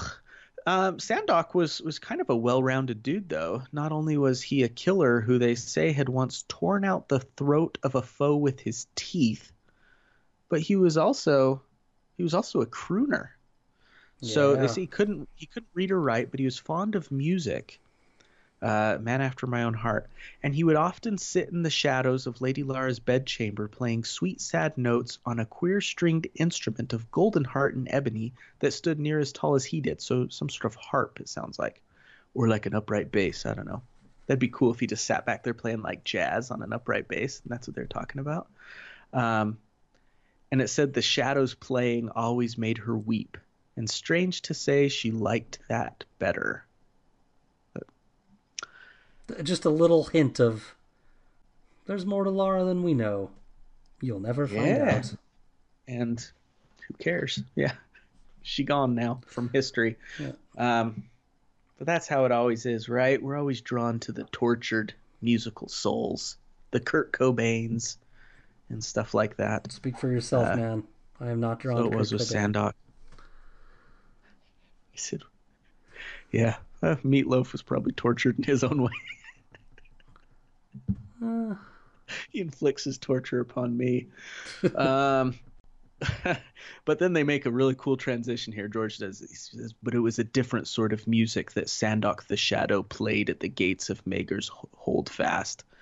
Uh, and then basically what happens is Sandok cleans up every single one of these men uh, who are coming to take, take Larra Rogare, including Amaury Peake. Um, such descriptive language by George. Uh, that night, his chosen instruments were a tall black shield of nightwood, blah, blah, blah, blah. Um, he has a curved sword with a dragon bone hilt, whose dark blade shone in the torchlight with the distinctive ripples of Valyrian steel. So he has like some curved Valyrian steel blade. His foes howled and cursed and shouted as they came at him, but the shadow made no sound save with his steel, sliding through them silent as a cat, his blade whistling left and right and up and down, drawing blood with every cut, slashing through their mail as if they had been clad in parchment. Ooh. I feel like George doesn't usually allow that. I mean, I realize this isn't heavy plate, but Mhm. he doesn't usually allow them to just cut through armor like that, even with Valyrian steel, does he? I don't know that we've like how often we've seen it. Mhm. Yeah. Yeah. But his power maybe with this type of blade and maybe the fact that maybe they Amaury Peake thought that this was going to be easier than than Yeah. like a battle that they'd be going in and just making this arrest so maybe I mean, his men weren't quite should learn from the it. Royces, right? Bring a crossbowman, for goodness sake.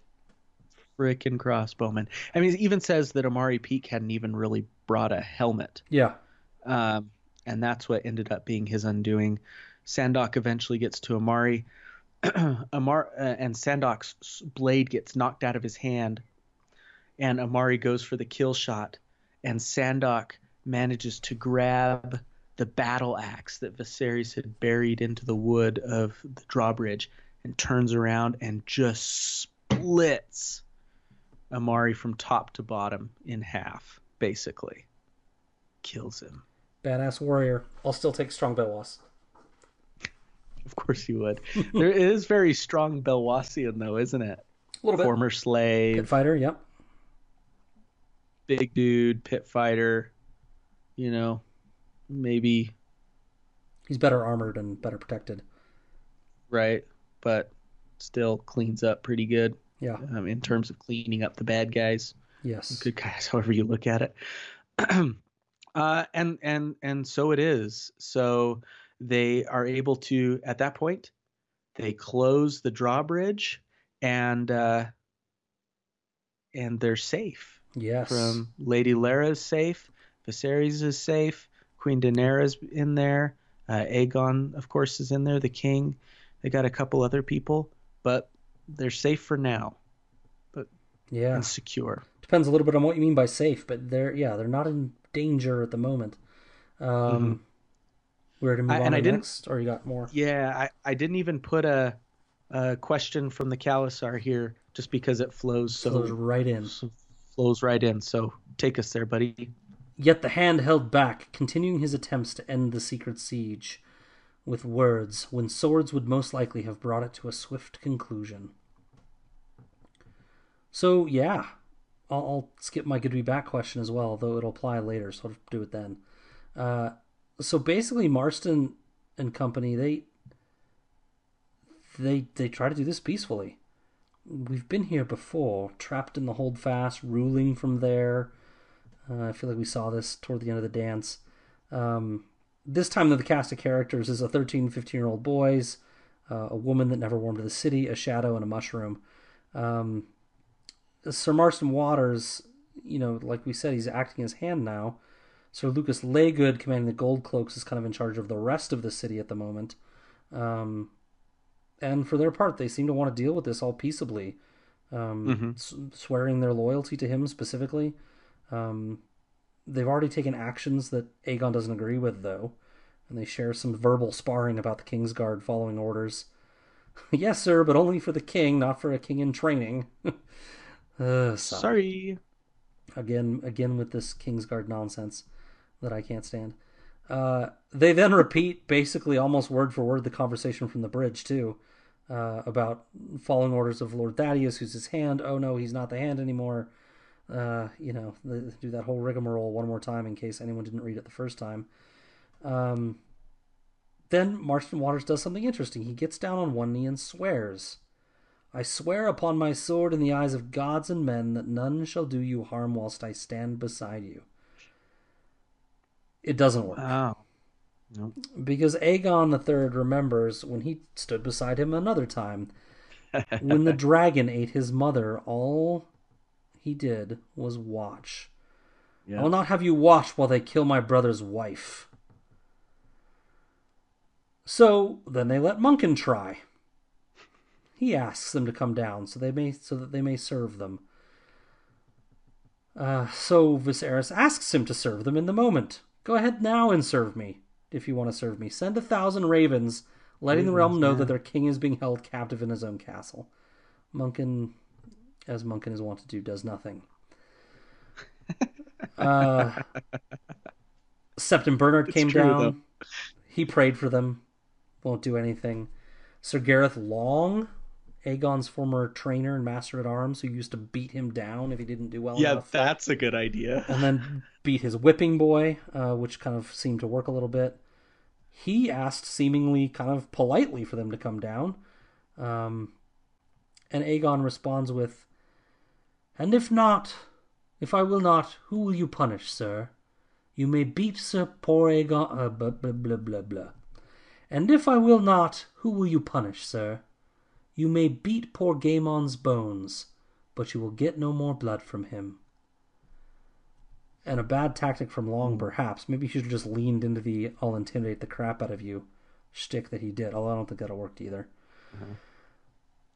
After all this, you would think that maybe Sir Marston Waters would have lost patience with this and just stormed the castle. He's a military man after Yeah. all, and not a poet. But he didn't. Perhaps he didn't want to forcibly attack a king he had now twice sworn to protect. Perhaps because he feared Sandok. But to be sure, they had the men to storm the keep, and they just chose not to. I mean, this would have worked eventually if they had done it. Mm-hmm. Perhaps he was relying on hunger sure. to do the job. Perhaps he was just an indecisive dude. You got any opinions on this?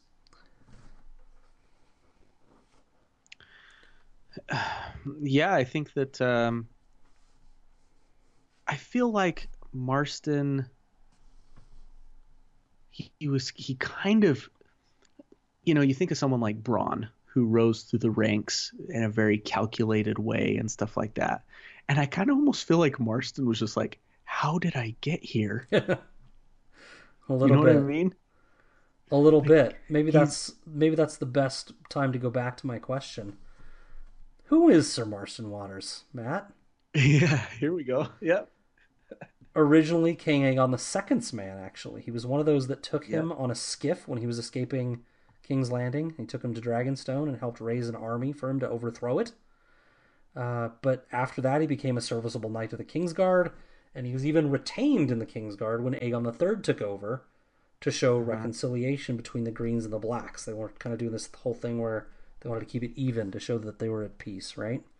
And then eventually he became Lord Commander, but n- you don't really get a lot that indicates he distinguished himself in any way. He's just kind of Even- always there and being serviceable. And um, Kevin Kevin Smith has that this phrase where in Hollywood you fail upward. Um, Uh-huh. And I don't think he failed at anything, but he didn't really do anything to really deserve all these promotions. distinguish himself. Yeah, even even when he was kind of in the midst of the dance and helping Aegon the Second, I kind of got the feeling that he was just there. Like I didn't. You don't see him like doing having a hand in in the scheming and plotting and planning. He's just Yeah. doing what sometimes- he's told, and Sometimes yes men have their uses, right?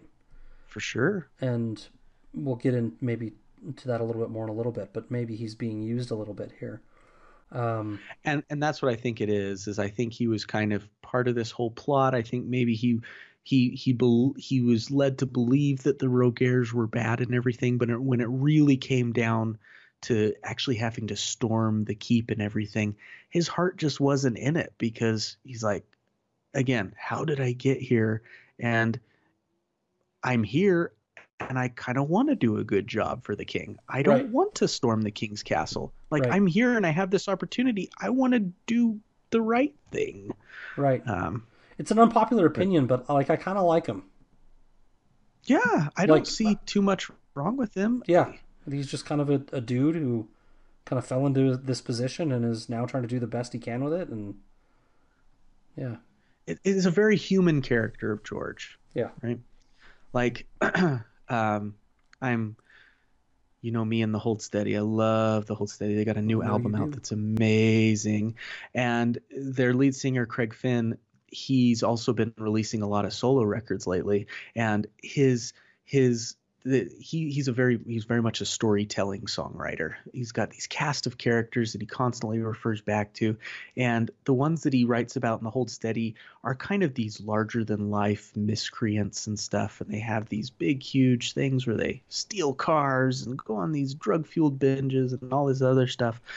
Um, but then his his characters from his solo albums are just like normal people just trying to get by in life you know like one of my favorite songs off his new album is this lady who is uh, who's just trying to deal with a deadbeat husband and she's wondering if she wants to even still go on, you know? And I feel like Marston comes from that side of Craig Finn. He's just a normal dude just trying to get ahead and find some hope in the world.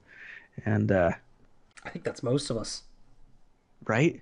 Yeah That's maybe why I relate to him so much to to these guys in Craig Finn songs too, but um Huh. yeah. Carla isn't coming in today. Check out that song. It's a beautiful song. okay Heart wrenching. Beautiful. she's coming in. Carla isn't instead. coming in today.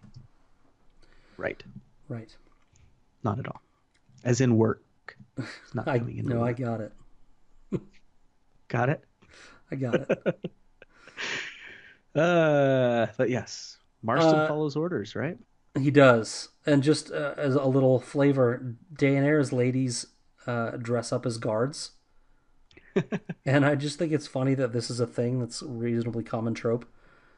Every garrison should have extra uniforms of various sizes just laying around for just this reason. Uh huh. Just like, just have them. Just like eight uniforms just in the closet, ready to go. Just if you need to, yeah, you need to. What they doing on uh, on the wall with Jon Snow? They set up like Absolutely. some scarecrow type guys. Yeah. Absolutely. Yeah. All right, uh, moving on. So, in any event, this trails on for days. Them in the holdfast and people kind of pleading for them to come down. On the twelfth day of the siege, they bring Rowan out from the cells to confess, and he did. Did he ever? Taken bribes of gold and girls, had engineered the plot to dispossess Arnold Arryn of his birthright, which is a weird inclusion. Had conspired with Alyn Oakenfist to remove Peake from office of the Hand, another bit of a weird inclusion. Had helped loot the Rogare Bank, uh, impoverishing many in the process. Had appointed his own son to a command for which he was unworthy. That's leading to the massacre in the Mountains of the Moon. And for plotting to poison the king and his wife to deliver the throne to Viserys. This shocked Aegon, and he was crushed. It was Viserys who figured it out, though.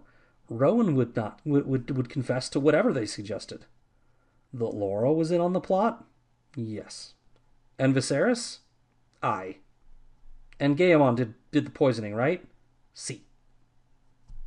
And was it you, Rowan, who poisoned King Viserys? Verily, yes. You bet.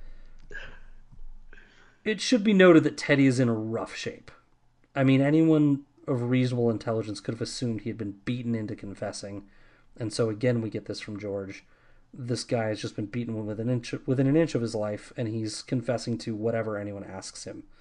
Um, so upon hearing all these additional confessions, which they know not to be true, um, Aegon is just like, "Okay, Marston, you see what's going on here.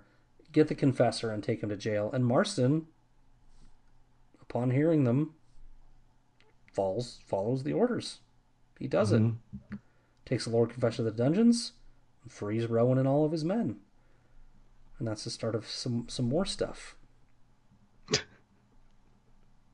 Love it. Want to go to our Patreon question, or do you have more for this section? Um, no. Uh, later on, I, I can't remember where it is exactly. I didn't put the location here in my notes. I just copied over the the quote. And to this very day, some assert that Sir Marston was no more than a catspaw, a simple, honest knight used and deceived by men more subtle than himself, whilst others argue that Waters was part of the plot from the beginning, but turned upon his fellows when he sensed the tide turning against them. I I'm going with the former, but I yeah, like that. me too. All right. Gene sent us two questions, and because we like him so much, we're going to take the second question. Uh, what mythical creature would you most want to be real? He says, P.S. Bigfoot is real, so that doesn't count. I tried really hard to come up with something more original. But dragons Mhm. are the best mythical creature around. There's no fighting it, and it's the one I'd want to see.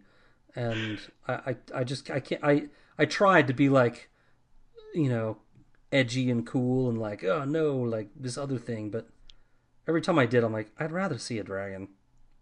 Just want to see a dragon, man. Vampires would be cool, it. I guess. Mm-hmm. I don't know. What about you? I'm going to go with Ewoks. wow. For real, man, I was never an Ewok hater. Screw you, Dop John. I, uh, I, lo- I love Ewoks. I always have. I think they're the best. A good choice. That's my answer. A good choice. Let's move on from that answer as quickly as we can. Okay, so speaking of moving on, tearing it down to build it back up is what we're calling this section. There beneath the shadow of the empty Iron Throne, lords attempted to choose new regents to rule until his grace could come of age. Yeah. Good You got a back question question, for real us quick. there? Yeah.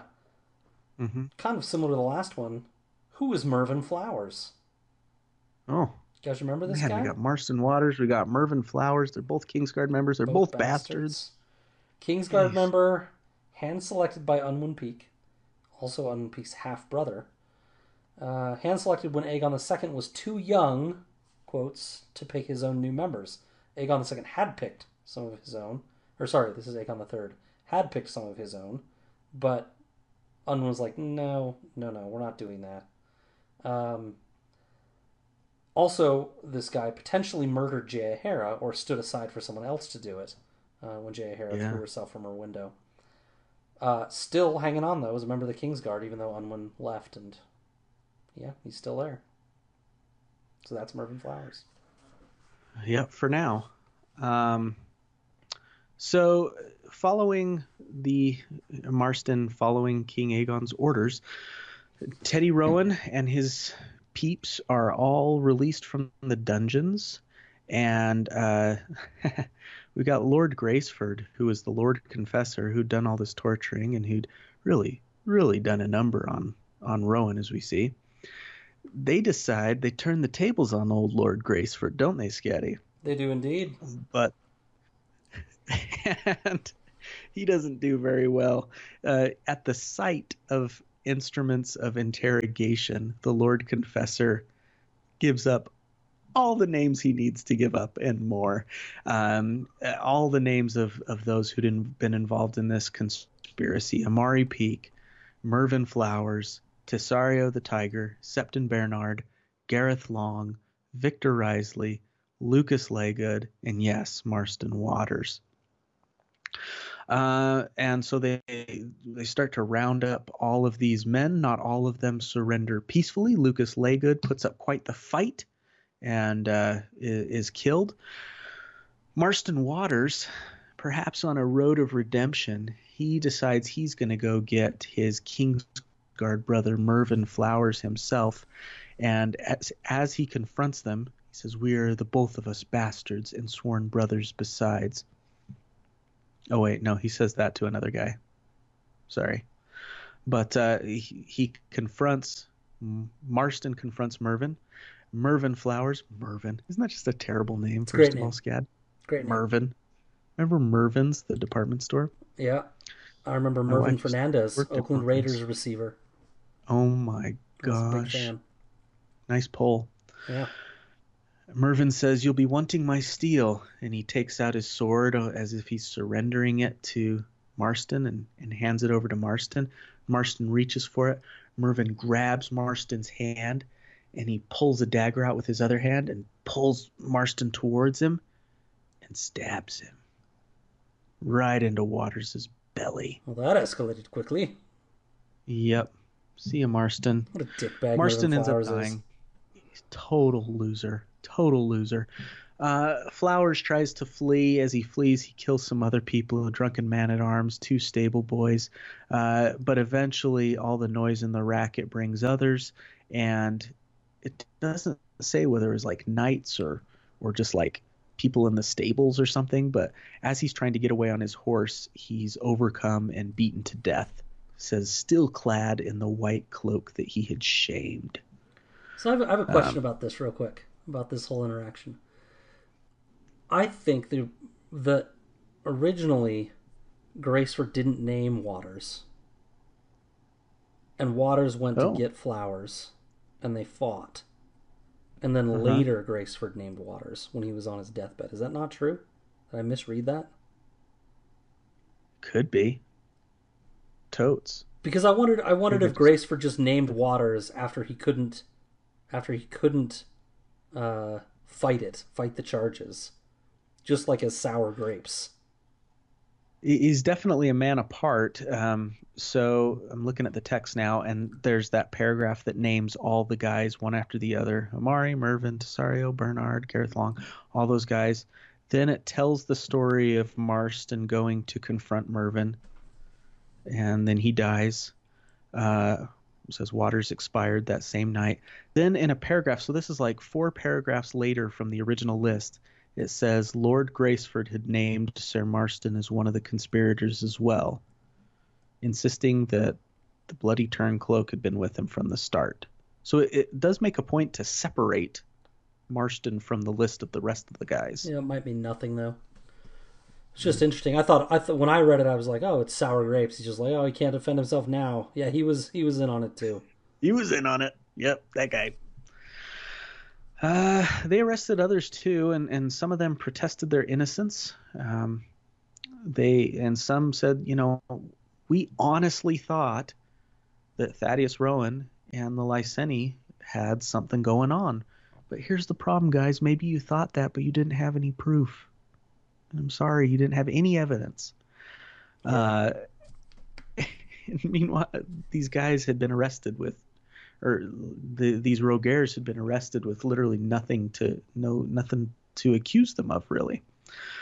Um, but then it's brought up that there must have been there must surely have been another conspirator, the text says, Lord and master of the rest. They talk about how Lord Graceford was cruel but not clever. Bernard was a pious fool. Tesario was a bloody Volantine. Um, the women were women. Leygood was no good. Like, the women were women, right? I just fucking hate it so much. Right? I mean, I get it.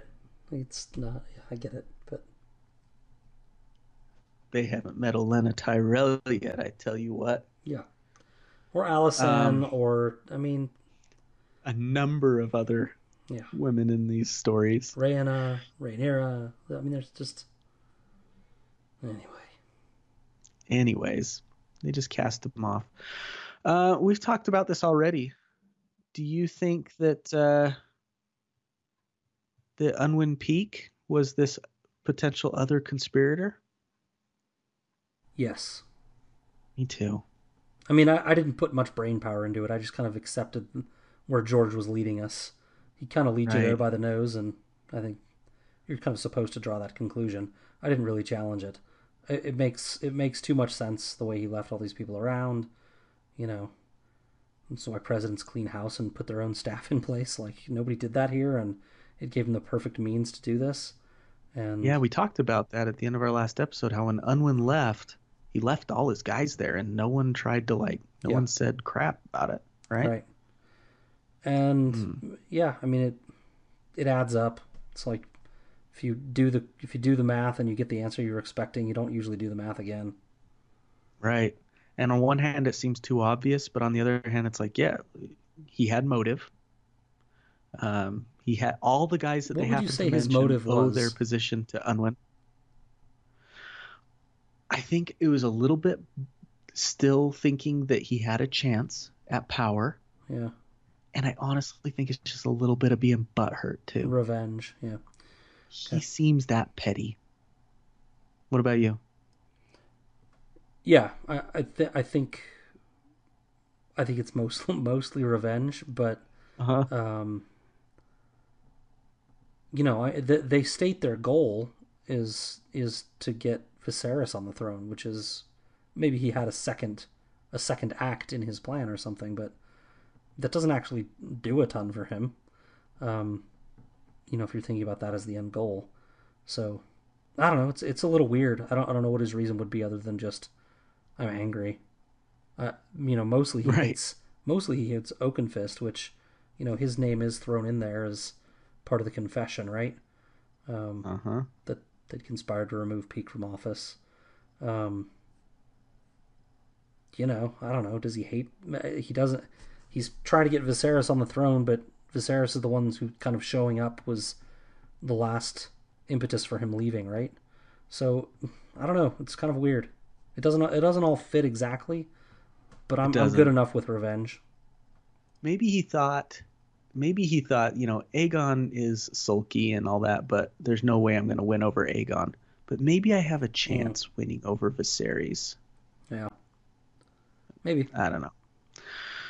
But yeah, uh, Amaury Peake and Septon Bernard were actually relatives of Unwin Peake, And all the others, Flowers, Gareth Long, Victor Risley, Tesario the Tiger, Lucas Leygood, they all owed at least their positions uh, to Unwin. So all roads kind of lead back to him. Flowers was a brother um, too. Right. Yep. Bastard. Yeah. So that's that's blood tie. You're right. They say that Peake was at Starpike this whole time, but do we really know that? And one, does it matter? So, yeah, it's a little weird. I, mean, none of these people, none of these people that are named are like true leaders. So, like, right. it would be difficult, I think, to coordinate this from all those miles away to this degree, right? With in, in this amount of speed, without somebody there really kind of taking an active hand. But none of these people scream at you like that they could have done it. So it's kind of it is kind of weird. Unless maybe he was just like, yeah, I was at Starpike the whole time, but he wasn't. He's hiding in the walls. Maybe. Yeah, doesn't give us anything though. No. Anyways, um, let's get back to the story here. Aegon and company almost didn't survive this siege they were running really low on food and everything. They were starved. Little Queen Daenerys cried herself to sleep at night because she was so hungry, the poor gal. Uh, and, and they were so nervous about if things were really okay that they actually rem- remained locked up at Maegor's Holdfast six days after the siege had ended, just to make sure. They left only when Grand Maester Munkun had released ravens, uh, hundreds of ravens out to the lords of Westeros to call them to come to King's Landing to to kind of settle this thing and choose new regents and stuff. Uh, like we mentioned before, Teddy Rowan, Thaddeus was was released from prison, cleared of all charges, all that stuff, and he moved back into the Tower of the Hand. But poor guy was never quite the same, was he, Scad? Not at all. Um, he, you know, he'd seem his old self one moment, and then the next moment would just be like break down crying. And I mean, Lord Graceford had just done a number on this guy, and, and he was never really able to recover from this torture. They they kept him in in office to see if he would kind of pull through for a moon's turn. It said, but then they finally said, you know what, Thaddeus, go back to Golden Grove and get better, and then you can come back. He's like, yeah, that's probably best. I'll do that. Uh, and he did. He, but on his way back to Golden Grove, he died. That's yeah, all it says. Unfortunate. You wonder if foul play's involved, or you think? I didn't. Really, I didn't really Can think guys twice just about die it. in this story. Yeah, guys just die, especially guys that are, you know, been tortured to near death and don't yeah. have a lot to live for. Maybe. It seems, seems like he hung on there for that moon's turn though, but maybe just being on the road and traveling and not in the comforts of yeah of the castle and stuff. Maybe he was traveling Anyways, with someone. Does it say he was with his son or something? He was with his sons. He died with in the present. It says he was with his two sons. Maybe they kind of put him out know. of his misery. Yeah, he probably just died. Maybe. Mercy no, I mean, him. I mean, I know that sounds terrible, but like in the days of no mental health care, you know, and you've got a, a lord and dad who you love, who's a mess, and you mm-hmm. you know, euthanasia's a thing. Yep, yep. So they don't have a hand of the king. So um, for the nonce, Grand Maester Munkun is named Hand of the King. Good lord. But as Scad pointed out, reticent to do anything. And uh, so he refuses to pass judgment upon any of uh, the conspirators who'd been arrested. So they just languish in the dungeons while uh, until a new hand is chosen. I mean, I give him I give him crap, but really he's he's taking the maesters don't meddle mantra to you know that's he's technically doing what they say, right? Technically, he is. Yes. It's infuriating. Keep going. He's the he's the perfect maester. he's the perfect maester. Uh, so the the ravens that he'd sent out um, are answered, and uh, they have a huge gathering of lords. Lords come from all over the Seven Kingdoms to King's Landing in the year 136. They say it's the largest gathering of lords since Jaehaerys held his great council at uh, at Harrenhal. I wonder where they put all these guys. They apparently packed them all into the throne room, um, but they all came with their retainers and everything. P.S. Unwin Peake He brings a thousand men and 500 sellswords. Yeah, Hate that guy. yeah. We know exactly what you're doing, buddy. Um, Aegon, so they have this huge gathering of lords. Aegon doesn't show up. He just doesn't even come to the throne room. He's going to let them all do their thing. These lords met for more than a fortnight, but it says that they were unable to come to any sort of decision without the strong hand of a king to guide them. and really, really, like who's running the show? You don't have a hand. Um, you, the whole reason they're there is to decide on regents for the king. So no, duh, they don't have a strong hand of a king to guide them. It's back. It's back to the drawbridge conversation again. Well, we Round need to select regents to guide the king. We can't do that without the king. and help him become a Uh, strong king. But we need a king to guide us to choose these regents. It's just it's ridiculous. Finally, Munkun jumps in and says, "You know what? Let's just draw names out of a hat. Basically, uh, they're going to choose three regents by lot. Those regents are chosen. So new appointments: William Stackspear, Mark Merryweather, and Lorent Grandison. Ever heard of those guys? Me Nope. neither. I mean, literally, it Uh, feels like George tried to pick names that he's never used before. Merryweather's around somewhere. Stackspear, yeah, Taena Merryweather. Grandison. These are hmm these are not distinguished names. Exactly, and uh, and and the the writer of Fire and Blood points that out. Gyldayn points that out. They need a new hand as well. Some names are put forth: Alyn Velaryon, Kermit Tully. We got Benjicot Blackwood. They're all deemed too young. Alyn gets axed again, man. Passed over. Uh, then it's like, well, why not Torrhen Manderly? and everyone seems down with Torrhen. You know, being up north, he hadn't made a lot of enemies, um, and he's able, right? Capable, it seems. So, like, yeah, okay. Torrhen says he'll do it, but he needs uh, he needs someone who can help him handle finances, especially with all this problem with the Rogares and the banking and all that stuff. Yeah. So Alyn Velaryon, of all people, offers up the name of Isembard Arryn. That's right, one of the pretenders to the or the or the claimants, I should say, to to leadership of the Vale, who had been put down by Alyn Velaryon. That to me is good leadership right there, Scad.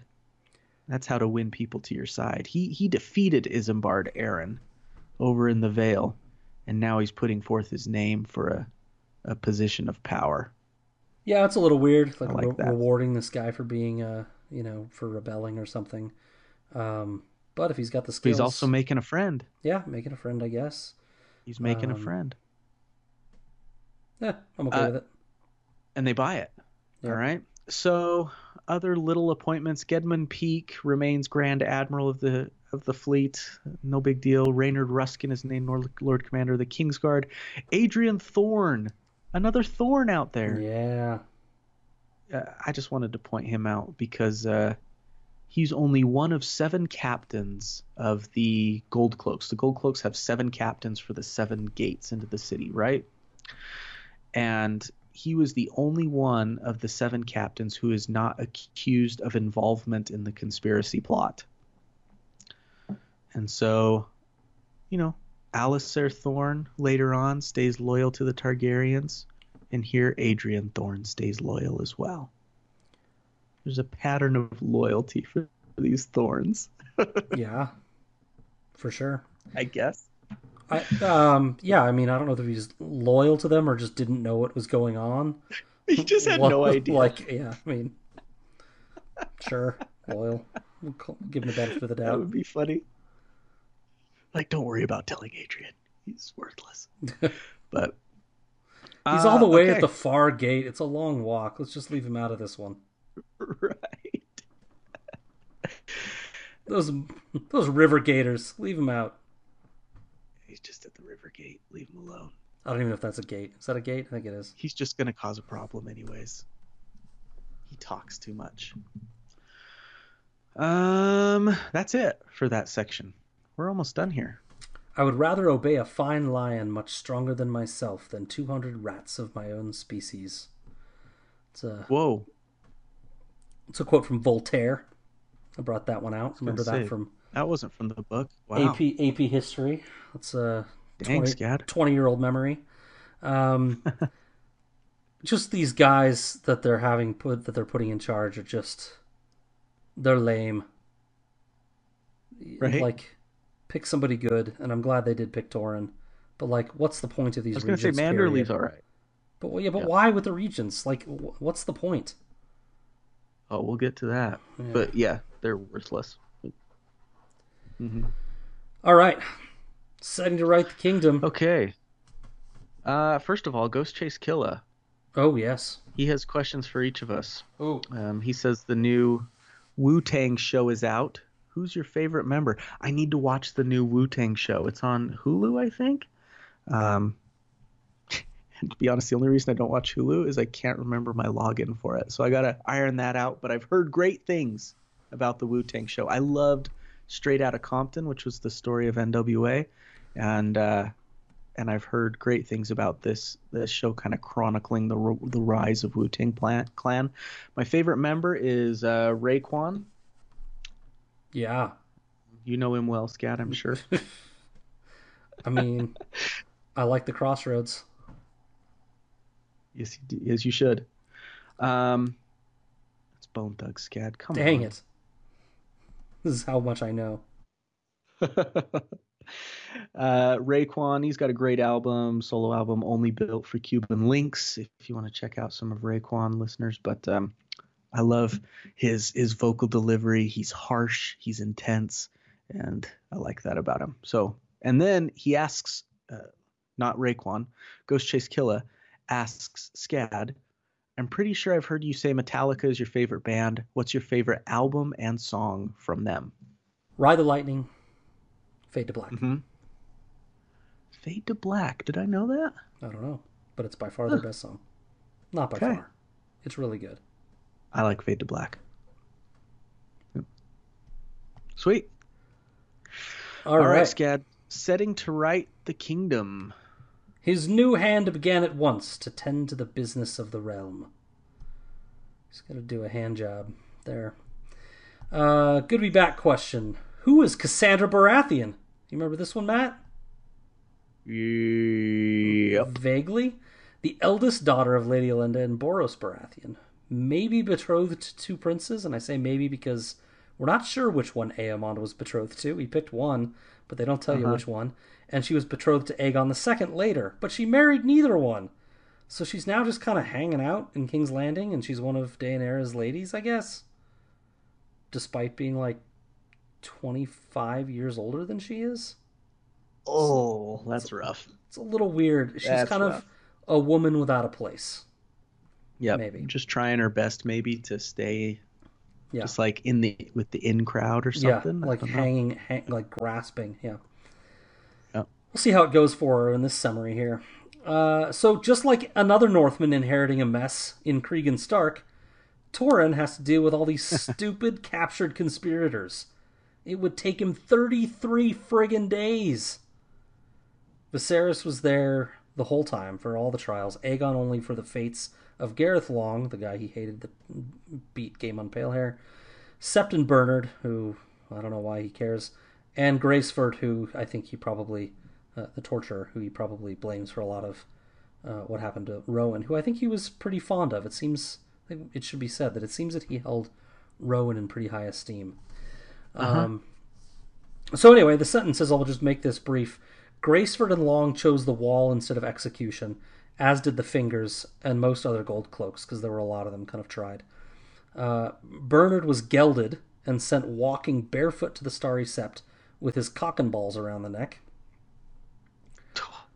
Too and he- much. And he made Too it. much. Eh.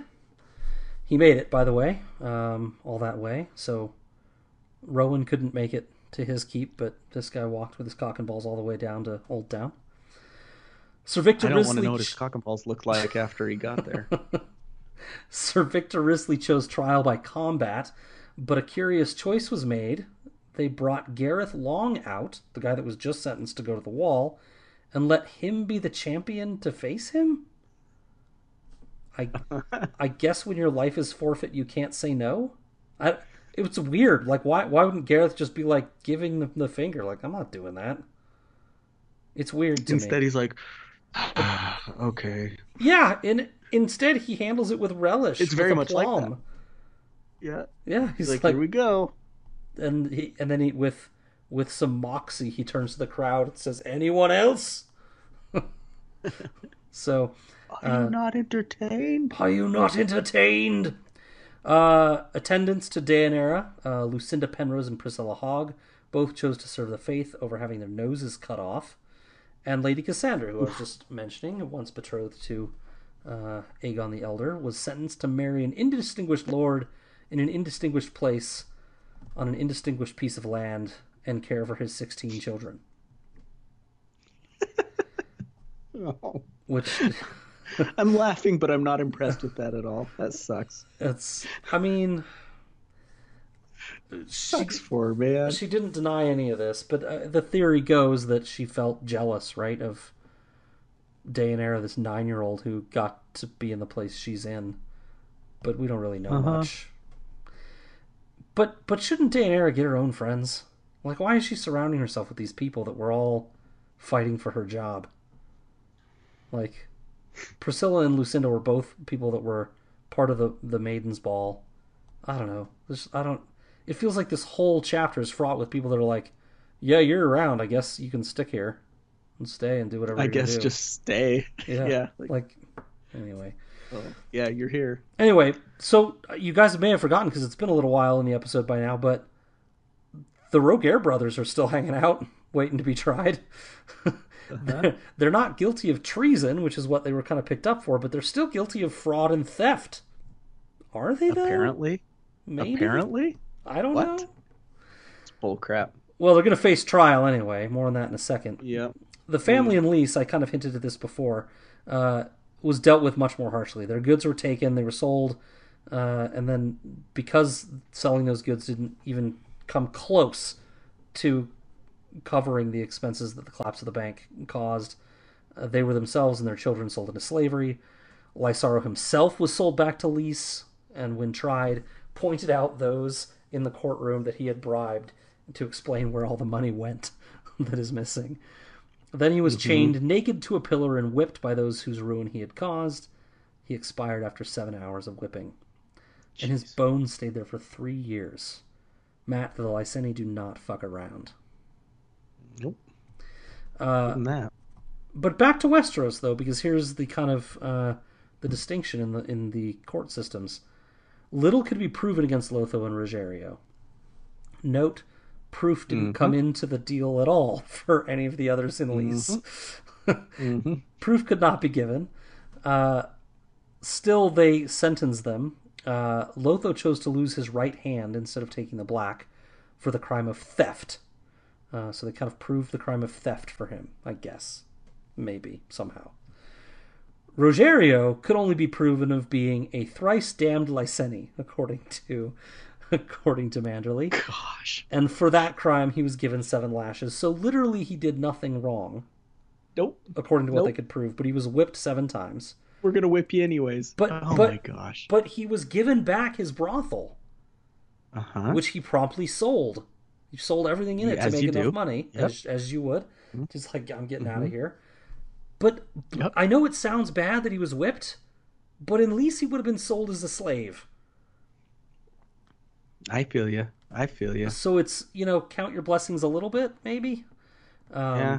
Look at you looking on the bright side. It's just not. I don't do it well. So, look. So these Lyseni, they took advantage of the situation they had. Good for them. They had talent. They used it. They took some lumps they probably didn't deserve right through this court system. But they turned this all into lemonade because Roggerio turns the sails of his brothel into a boat that he turned into a sailing brothel, and he sailed up and Mhm. down the narrow sea for the rest of his life, trading, you know, trading flesh and other wares, uh, and you know, probably having, you know, making a good career out of it. Lotho, for his part, went to Old Town and helped Lady Sam start the Old Town Bank. Yep. Moredo had sailed away. I haven't mentioned him yet. He'd sailed away before being captured and continued on to Braavos, where he got a loan to hire swords and ships for an attack on Lys.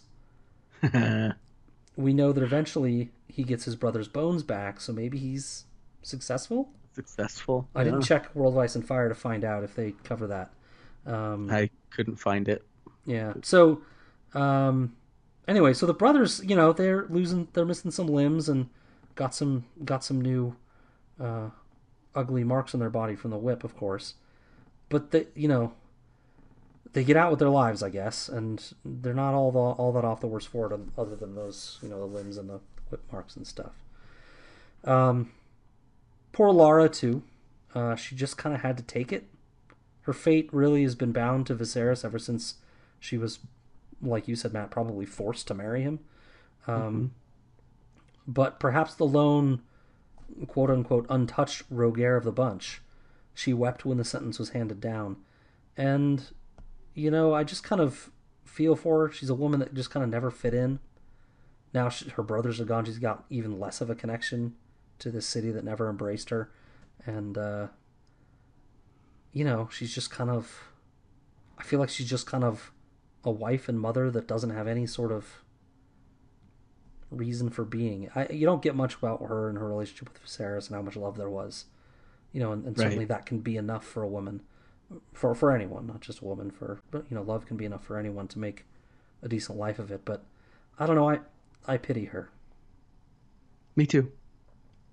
Yep, I've really found myself like at first I started out before I knew much about the Rogares. I was like, oh, they're these devious, these devious dudes coming in and trying to take things over. Then the first time I read the chapter, I was like, eh, I don't even care about these guys. It it went to apathy. Mm-hmm. Then on subsequent reads, I started feeling bad for them a Little little, bit. bit. Yeah.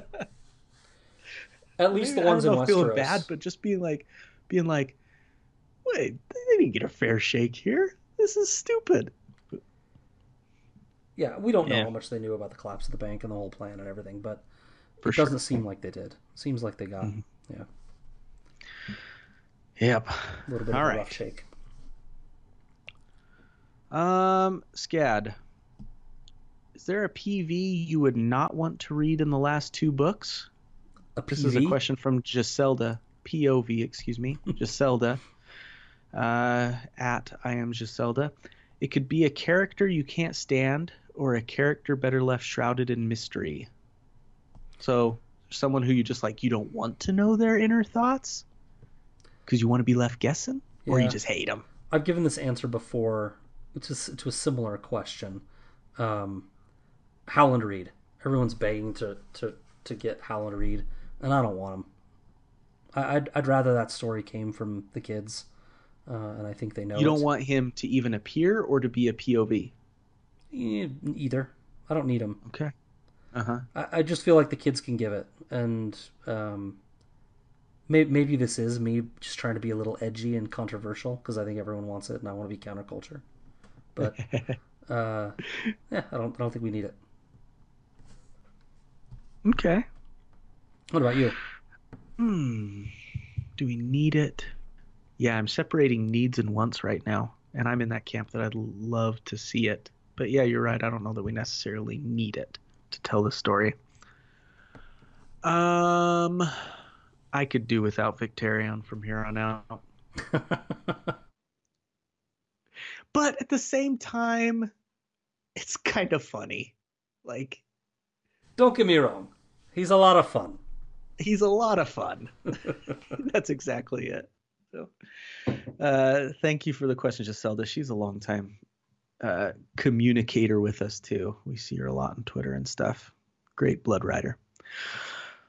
Um, let's go to the Regency of Torrhen Manderly as we kind of wrap things up here, Scatty. Let's do it. Uh, let's see. Torrhen Manderly. I was worried be about content for this episode. I needn't have worried. Oh my goodness, yeah. like three hours into this thing. Torrhen Manderly proved to be an honest and able hand, of whom it was rightly said that he was brusque and gluttonous, but fair. Good back to be good to be back question. An easy one. Who is Scad's favorite northern house known for its girth? yeah, you know it. Manderly. They're awesome. Manderly. By the way, brusque and gluttonous but fair on my tombstone, please. You got it, buddy. They they always seem to just be like they're seen as like these, you know, brusque and gluttonous, but capable. Yeah. Right? They get the job done. Um Torrhen Manderly, as the quote said, was a good hand. These three regent guys, they were just a formality. They didn't do anything. They sat in the council chambers and played, I don't know, Minecraft on the castle Xboxes or something all day. Galaga. They didn't do anything. Um, yeah, Galaga. Torrhen Manderly ran things. Uh, however, as good as he was as a hand, Aegon never seemed to to warm up to him. And Manderly, he's not the type that's going to abide kids like this. It seems like, and he just thought of Aegon as a sullen boy. But um, nevertheless, he was able to do a lot of good things. They he with Isembard Arryn enacted some major tax reform that apparently did some good. You know, they filled out the Kingsguard. He one big thing that he did was he was able to undo the pact, the the very lopsided agreement that Alyn Velaryon negotiated with House Rogare uh, when he got Viserys back. Um, Torrhen was able to do this uh, because he argued that the agreement was made with House Rogare, not with Lys in and of itself, but with that specific house. And since House Rogare is virtually gone, that now the agreement no longer has to be honored. Right? Yeah, it's pretty brilliant. Uh, I wonder how much of it was already paid. They had agreed to pay a hundred thousand golden dragons. Right. Um, I think over they said over ten years. So yeah, I mean maybe they saved maybe he saved ninety thousand golden dragons. That's pretty impressive. I mean, paid paid for the economy right there. Um, Yep. Good job. I, maybe they can now dissolve the wedding. Maybe that's part of it too. They could fight Lys if they want. That was part of the contract is that they weren't allowed to open enter war with Lys, and they were they had to honor the wedding, the the, the marriage of Viserys and and Larra. So like There's just a world of possibilities. yeah, now. yeah. Uh, one appointment that made me chuckle was they named a maester, Maester Rowley, as the Lord Confessor. Absolutely. It is Uh, interesting, but it, it's kind of, if you think about it in a twist way, it's exactly the guy you want for the job. Makes sense. You Yeah. you want it's like politics. The guy you want for the job is the guy that wants nothing to do with it. Because otherwise, you know, any anyone doing torture because they enjoy torture is going to do it for the wrong reasons. Like Graceford. Yeah, and same with you know politics, right? If you're in it for nobody's in politics for the right reasons. You get the wrong people. Yep. I mean, Jack Bauer didn't like torturing all those people, that's for sure. Is that a, that's a 24 reference? Yeah. All right. I watched the Anyways, first season. not. Yeah, whatever. Yeah. Uh, okay, let's tie up some of these loose uh, some of these ends here. So right. Larra Rogare, who we've talked about, she has another kid, um, who they named Aemon, like we mentioned at the top of the program. Aegon, who's like two years old at this point, is already knocking little baby Aemon around, and they have to like separate him. They have to like keep an eye on little two year old Aegon so he doesn't kill his baby brother. yeah. This Um, Aemon is the future Dragon Knight, right? Yep, Aemon the Dragon Knight. Uh, Alyn Oakenfist departs on another voyage. He's going to Old Volantis, hopefully to recover his fortune. He leaves Baela at home pregnant. And then, this is great. So Torrhen Manderly is like, you know what we need to do? We need to get Aegon outside of the kingdom. Let's or outside of the the palace. Let's get him on a royal progress. This is going to be like the biggest royal progress uh, that the realm has seen in, in like over a century. This thing's going to be awesome for him. He's going to get out there. He's going to be able to see the lands that he rules. He's a good looking kid. He'll be able to show his handsome self off. He's going to get out of the castle and live a little. He'll learn how to hawk, how to hunt, you know, drink alcohol, just do all these things basically. Um, and so they're planning this whole big progress for him to make from the north all the way down to the reach. He's going to visit everywhere.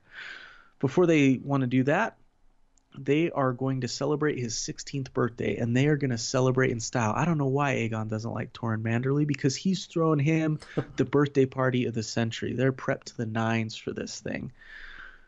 Because he's an introvert doesn't want crowds, Matt. Because he doesn't want it. Yeah, he's like, I don't, I don't I mean, want that. I, I never want that. I mean, really, it's a summary for the whole thing. Manderly, read the fucking room, dude. Like, you're saying all these great things and you're not wrong if Aegon were the type of person to actually do any of those things, hawking and hunting and dancing, and uh, he's not going to do any of that stuff. He barely comes out of his room. And he's like, trying to force him into doing it. Like he can just get out there, he'll like it. He just needs to try. Living a fantasy. Yeah, exactly. Um, so this part's great.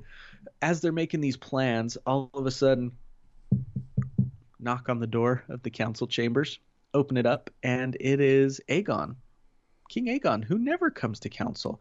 He's accompanied by four knights of the King's Guard and Sandoq the Shadow. And uh, Lord Manderly, King Aegon says, Pray tell me how old I am, if you'd be so good. Manderly replies, You're six and ten. We're we can turn the kingdom over to you now. You're old enough now to to run the kingdom. And Aegon says, Well, you're sitting in my chair. what is with Aegon? Dude, this is great. Um, the and uh, so like Torrhen's like weirded out, but he gets up out of the chair and everything. And he's like, "Well, we are talking about your progress. There will be no progress," Aegon says. I will not spend a year upon a horse, sleeping in strange beds and trading empty courtesies with drunken lords, half of whom would gladly see me dead if it gained them a groat. If any man requires words with me, he will find me on the Iron Throne. Torrhen is like, WTF. He's like, but this progress would, would do much and more to win you the love of the small folk. This is great. He replies, I mean to give the small folk peace and food and justice. If that will not suffice to win their love, let Mushroom make a progress. Or perhaps we might send a dancing bear. Someone told me that the commons love nothing half so much as dancing bears. he goes, Oh, and by the way, bread and circuses, man. A, you may call a halt to this feast tonight as well his birthday party. Send the lords home to their own keeps and give the food to the hungry. Full bellies and dancing bears shall be my policy. And then he dismisses the regents, and uh, then Manderly says, Will your grace have need of a hand? A king should have a hand of his own choosing. You served me well, no doubt, as you served my mother before me, but it was my lords who chose you. You may return to White Harbor. Ouch. So he uh, he dismisses Lord Manderly, and that is uh, that's actually about it. That's where things end, man. I swear, full bellies and dancing bears would have been the winning slogan at, at tonight's primary if someone had used it. I mean, you can't argue with it, right? Make people happy, make sure they can eat, make people happy, and that they're taken care of. Sometimes it really does. It's not a simple. bad idea. Yeah. I, lo- I love not that a bad idea. Aegon lets all the work get done. Right? Like all these people come into town to help he plan. He just like lets it all happen. And he's like, no, that's we're not doing it. Like they've spent so much time and energy. He's just like, nah. Like he could have told them weeks ago, like I, when I'm turned 16, I'm not doing this, and save them all a lot of time. Uh-huh. And he's just like, nah, I'm, no, I'm gonna let him. Whatever. I don't care. It's so true, man. Um, what do you think of him dismissing Torrhen? Do we like that? Who's it? I can't even remember who he picks in his place now. Um, uh, yeah, I like it. Uh, he doesn't. They don't. They don't really get along. They're different. They're different people, different styles. I don't, I don't have a problem with it. The way my he, own guy. The way he does it is mean. Like, you know, the fact that he did it is not a problem. But uh, uh-huh. Torrhen, Torrhen. I think it says at the end of the text, Torrhen has now been made an enemy. Put a pin in that, right. I guess. Like, is that going to come back to bite his ass somehow? I don't. I don't know. We don't we don't have any story of that yet. Yeah. But yeah, King Aegon Fire and the Blood Third had made 2, an 15 enemy years a, from now, guys. Look forward to it. Yeah. Look for it, guys. Yep. Um, let's just slide right into Aegon's later years then. We don't know much. Uh, yeah. So Scat and I turned to the world of Ice and Fire to kind of get the last few years of Aegon's reign and kind of button this up because we're at the end of Fire and Blood now. So it's not like next chapter is going to cover it. This is this is it. And the world of Ice and Fire has like two pages after this on what happens. Um, probably the most poignant quote is, "It was a broken reign that followed, for Aegon himself was broken." Yep. and it kind of it kind of makes the point that Aegon and he kind of shows a little moxie here and also a little wisdom with the dancing bears and the and the food uh, that he was it says he ably dealt with the remaining turmoil in the realm and that he strove for peace like he it, it sounds like he made kind of an effort to be a good king but the problem was is just because of his natural kind of cold demeanor, no one liked him, and he didn't seem to care whether people liked him or not. It's Yeah. yeah. like a I got a job to do and I'm going to do it. Yeah. And that was it. He was unwilling to court his own people. It says. Yeah, there's there's And a that's lot part of, of Go ahead. right is that public relations part of it is getting people to like you. without getting too deep, I mean, there, there's there's a lot of people that um, they fall into their lives, they get their role situated, they learn what they have to do, and they hammer it away, hammer away at that life for years, and Uh-huh. it can almost barely be called living, but it's what they do and what they have to do, um, and I get that impression with him. As like, well, this is my job. Uh, I care to do a good job enough, but Right. I'm, I'm not going to be good. I'm not going to be great at it. I don't have the charisma. Much like Stannis, he's he's not charismatic enough to deal with the public. He needs he needs a handler, right? And so he gets Viserys with him to to help you know divvy up the work a little bit. But you know, I think he's just kind of all right. Here I am. Get up, do my thing. I guess. Yep. Don't Here's take my any true objective. joy in it. Yep. I owe it to them. Okay. And then he goes back to bed. Yeah. uh, and does it again the next day.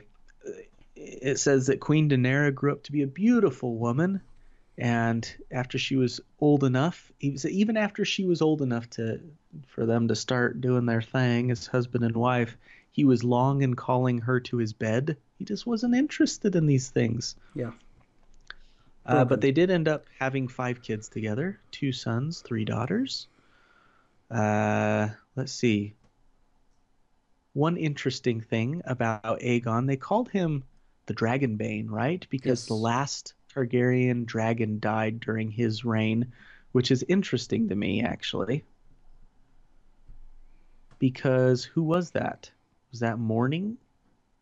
Was Morning it or Silverwing? Silverwing or Sheepstealer? And um They said Sheepstealer was never seen again. yep. But we don't yeah, we don't know when they're kind of assuming, right?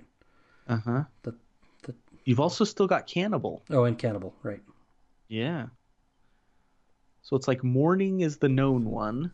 'cause Morning is there at Dragonstone or wherever he ended, Bale ended Yeah, up with I, her. I mean I always kind of assumed we'd just get more of this in Fire and Blood 2 somehow to like kind of finalize this. But I assume you get reports of the other dragon's demise somehow. Uh, but maybe they Yeah. just use like nobody sees is, them like, anymore, so still- we assume they're dead. Right. Silverwing's still out there in the Reach. I can't remember exactly where Silverwing is. She's but at Silverwing's at Red Lake. out Lake. there on an island, right? Yeah, an island in the middle of Red Lake, supposedly. Uh huh. I wanted to build a, So, a quick D and D adventure around going to Red Lake in that universe. And that'd be fun. Anyway, There you go. But uh, Aegon did go through this this point where he w- became convinced, even though he hated dragons, uh, due to what he'd witnessed as a child with his mother being killed right in front of him by Sunfyre. He was convinced that it says in the text, convinced dragons would cow those who sought to oppose him. So he recognized the Death Starness Yeah, of the dragons. just like another Um, Aegon. and so he attempted to, to grow some more. Sent for nine Asshai'i mages to kindle a clutch of eggs. Failed. By other Aegon, you're referring to uh, Aegon the Fifth, Egg. exactly. Yep. His namesake later on. Um, He tries to burn down all- a palace to get them to hatch, and uh, doesn't go this well. guy just sends for some Asshai'i mages. Yep. They fail at kindling a clutch of eggs, and and basically they're they're not able to to do it. And the last dragon, as it says, dies in 153 AC. Which is Aegon still, himself- uh, what, 18, 16 years away or something? Yeah, 16 years. hmm Aegon himself dies at age 36. Made it longer than I thought he would, actually. Right. Yep. And and people thought he was much older than than he was when he died. This thing smacks to me, though, of poison again. Consumption is the reason given. Yeah. Well, you don't ever hear that he likes drink. right. Ever. Exactly. I don't think you ever even That's read him I'm drinking saying. anything. And Yeah. you kind of, that sentence that you just read about people felt like he was much older. I think eventually the realm just got tired of his rule. Like, not that it was damaging, but it was just uninspiring. And eventually they're just like, yeah, it's just poison. You know? Could be, man. Let's see. Let's see what. You know, there's a saying in football that the backup quarterback is the most popular person on the team because they Hmm. never get to play, and there's this potential in them that like you don't know what you have, and it's like, well, Right. Viserys is on the bench, let's bring him in. You know, like. Anyway, Yeah. He could have been a contender though, Scad. That's what's kind of uh tragic about the story of Aegon the it's Third. rankling you. He, Uh, he had these moments of Yeah. where he showed that he could have been something, you know. Yeah, a cautionary tale to, um, you know, scarring your children. Yep. I mean, he he was damaged goods from a very young age, and you know, it's also kind of maybe a testament. I don't know if George is doing this really deliberately or not, but you know, people are not people are not characters. They're not uh, they're not flat. They're not static. They have ups and Mhm. downs. Um, depression itself. Um, people put a brave face on it. Um, and sometimes you can't see it all. With him, you can see it most of the time, but he has bouts where he can kind of overcome it, right? Um, things that make him smile, companionship that that gives him meaning in pockets. Uh, Denis Leary has um, a phrase in his comedy album "No Cure for Cancer," in which he says, "Happy, happy, nobody's happy." happiness is a chocolate chip cookie or a 10 second orgasm um, you know you, you have to you have to embrace the happiness when you find it and you find um, it. uh, those were that was my loose translation they're not his but um, you have to embrace it when you find it and i don't think aegon found it very often and couldn't Right. hold on to it for very long when he did And that's a true casualty, right? That's one of the true casualties behind the Dance of the Dragons, right? The the effects of that period went so far beyond like the body count, you know. And how many uh, young kids in pot shops and on the streets and whatever that, that dealt with the grip of war um, does Aegon represent? Yep. As well. That whole generation Yep. who had to grow up in the the aftermath of that terrible time. But yeah, definitely a sad a sad tale. Uh but there we are. There we are. That's it. That's it, right? Do we want to do Ginny's question real quick? We've done all the rest of them. I think we had one more too. Well, The sort of. last one. Uh, yeah, we can do Ginny's Let's question. Sneak them both in. let's let's do it here, so we cover them all. You guys, you've been with us for like three hours now. Let's do a little more. Um, where are we? Here we are. She says you've both been guesting on a, another awesome podcast, also hosted by a couple of wonderful people who are real life friends, just like you are. did that inspire you to maybe have guests on your future episodes, or at least some episodes? In the same vein, I've read you and heard you say it many times that you love the contributions of non content creating members of the Khalasar to the discussion. Would you like to have that kind of guest on whatever venture you can think of for the future of Davos Fingers? Uh, well, I'm going to let you answer this one. Yes, sure. Here's the thing Yeah. I think we've said it before.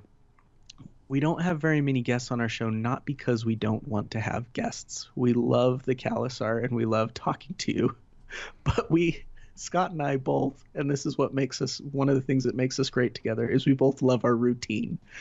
And uh, it's not even for, like, we don't even talk about, well, we don't want to have guests on our show, right? We've never once said that. But we've The never opposite. really made the effort We've to, said like, we'd like to. yeah, but we've never actually made that effort to invite people uh, to be on the show. Yeah. And I suppose that that's just, you know, just something we haven't really done. Would we like to have guests on the show? Sure. Yeah. There's so many great people out there.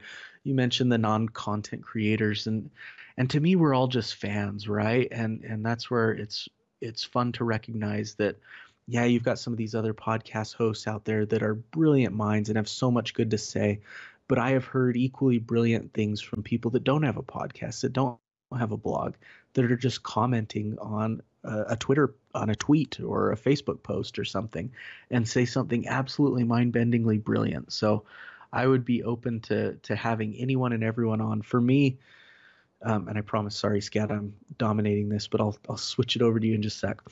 But to me, the the criteria for being on on a Davos Fingers episode wouldn't be your, you know, what Reddit art things you've written or what theories you have or what kind of knowledge you have of the fandom or whatever.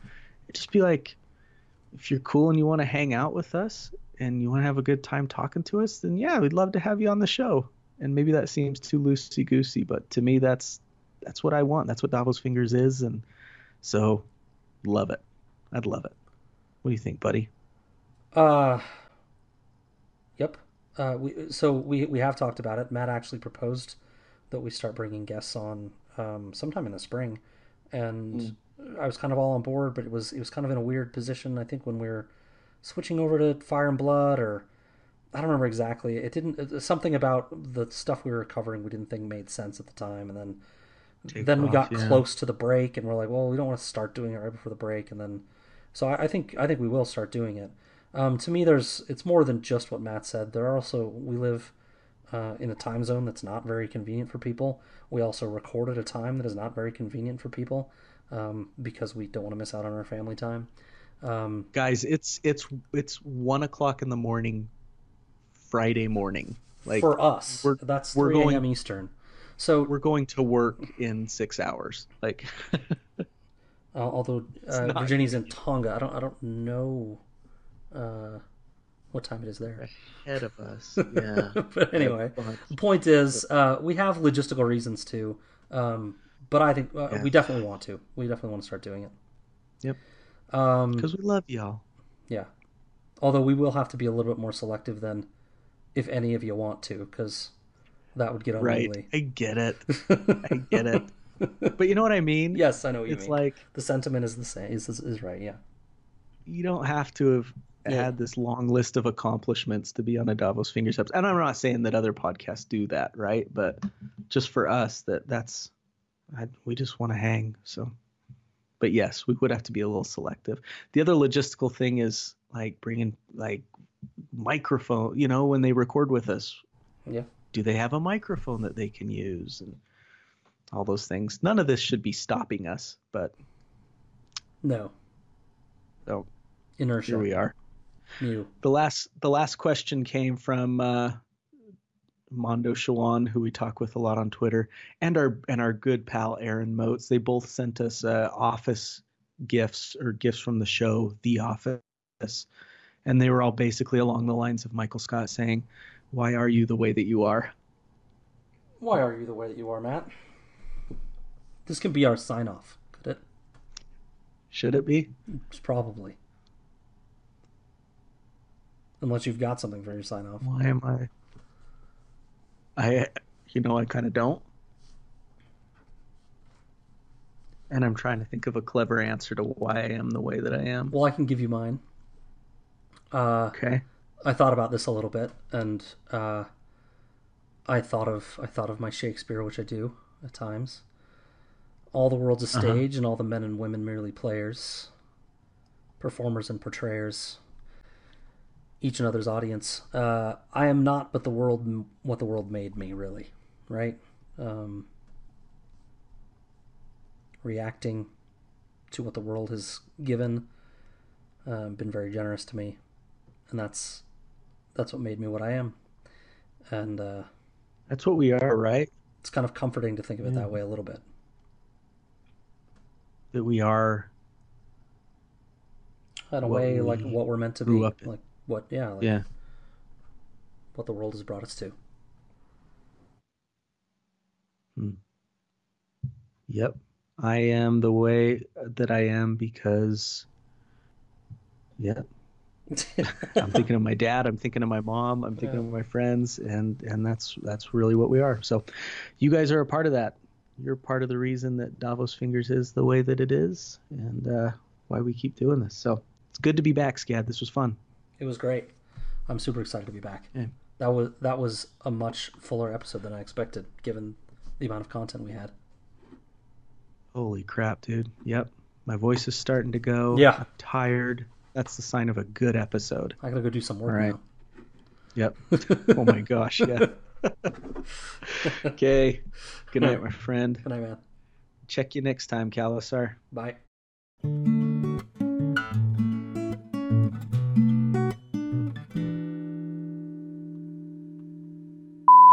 Nice episode title, by the way. It's trolling a little bit. A little bit. a little bit. I will be in New York then. Oh, for what? Billy Joel. You're going to New York to see Billy Joel? Yep, at Madison Square Garden. Didn't he come here and you were like, nah, not interested? Didn't that I've happen like here. a few years ago? No. I've I've seen him here before, but it's Madison Square Garden. It's in his homeland. It is, but isn't it now for him? Isn't that just ho hum? Yeah. He just I like mean, calls them up at Yeah, 10 he- he just wanders in. It's like I'm gonna do a show tonight. A hard night of drink, and he wanders in at at, uh, at at six p.m. He's like, "Hey, we set up for a show tonight?" Ah, fuck it, we'll just do it a cappella. And he just goes through his song, just his Yeah. catalog of hits. Yeah, yeah. Maybe plays one or two deep cuts. I'm only gonna sing Italian scenes from an Italian restaurant tonight, but I'm gonna sing it in five different ways. Did you like um the QB one? What's it called? The Last Chance U? Uh, I like Last Chance U. Yeah, it's a little weird. Uh, I don't, I can't really put my finger on why I like it so much. Um, because most of the people on the show just piss me off. Um, but but but there's something. They're all underdogs, right? And so there's something something to rooting for them, even though you shake your head at them a lot of the time. Last Chance U, for those that don't know, is about a bunch of players that are uh, they kind of failed out at their first chance at playing college football, and they're at it's called Last Chance U because they're kind of at their last chance. They're going to a community college to kind of kind of get their grades back up or uh, spend some time at a different level while they uh, repent, if you will, for crimes or things that they've done poorly at their university. Um, And so they're trying to kind of work their way back toward the big leagues so they can still fulfill their dream of making to the NFL, which you know so few do. And all these kids, like you can see it when you interview them, they all think they're still getting there. And you're like, you're in Podunk, Kansas, playing nobodies, and you're barely playing. You're not gonna make it. And they Maybe focus on those grades a little bit. uh, none of them none of them seem to see the writing on the wall it's pretty it's pretty frustrating and sad to watch but also kind of you're pulling for them anyway um it's weird uh I watched it, or I started watching a great series that I wanted to talk to you about. oh The Boys on Amazon Prime. oh i've seen banners and stuff for it but i haven't i haven't tried it I am intrigued. Yeah. I'm two episodes in is all, and there's one season, I think. Uh, but I am quite intrigued. I'm really enjoying it. Um, it's about It's comic booky, right? It's based on a Yeah, comic. it's a uh, it's a world where superheroes exist, um, and those superheroes have kind of been corporatized. There's Oh. agencies out there that recruit superheroes and make money off them via making movies, or uh, they'll set up a contract with a city to have exclusive rights to a superhero Huh. type thing That's funny. and all of these superheroes, it's definitely a commentary it's a commentary on two ways in two ways of of definitely the MCU although some of the characters more closely resemble DC comic characters um, good combinations of both but kind of that idea where you know all the Avengers are they're flawed characters but they're all good at heart Yeah. and this kind of explores you know what if these superheroes were superheroes but they weren't exactly pure of heart kind of like Watchmen. Have you seen? Have you read Watchmen? Sure, yeah, it, it's it's got a very similar feel to to Watchmen, Mm. um, and and I found it I found it fascinating.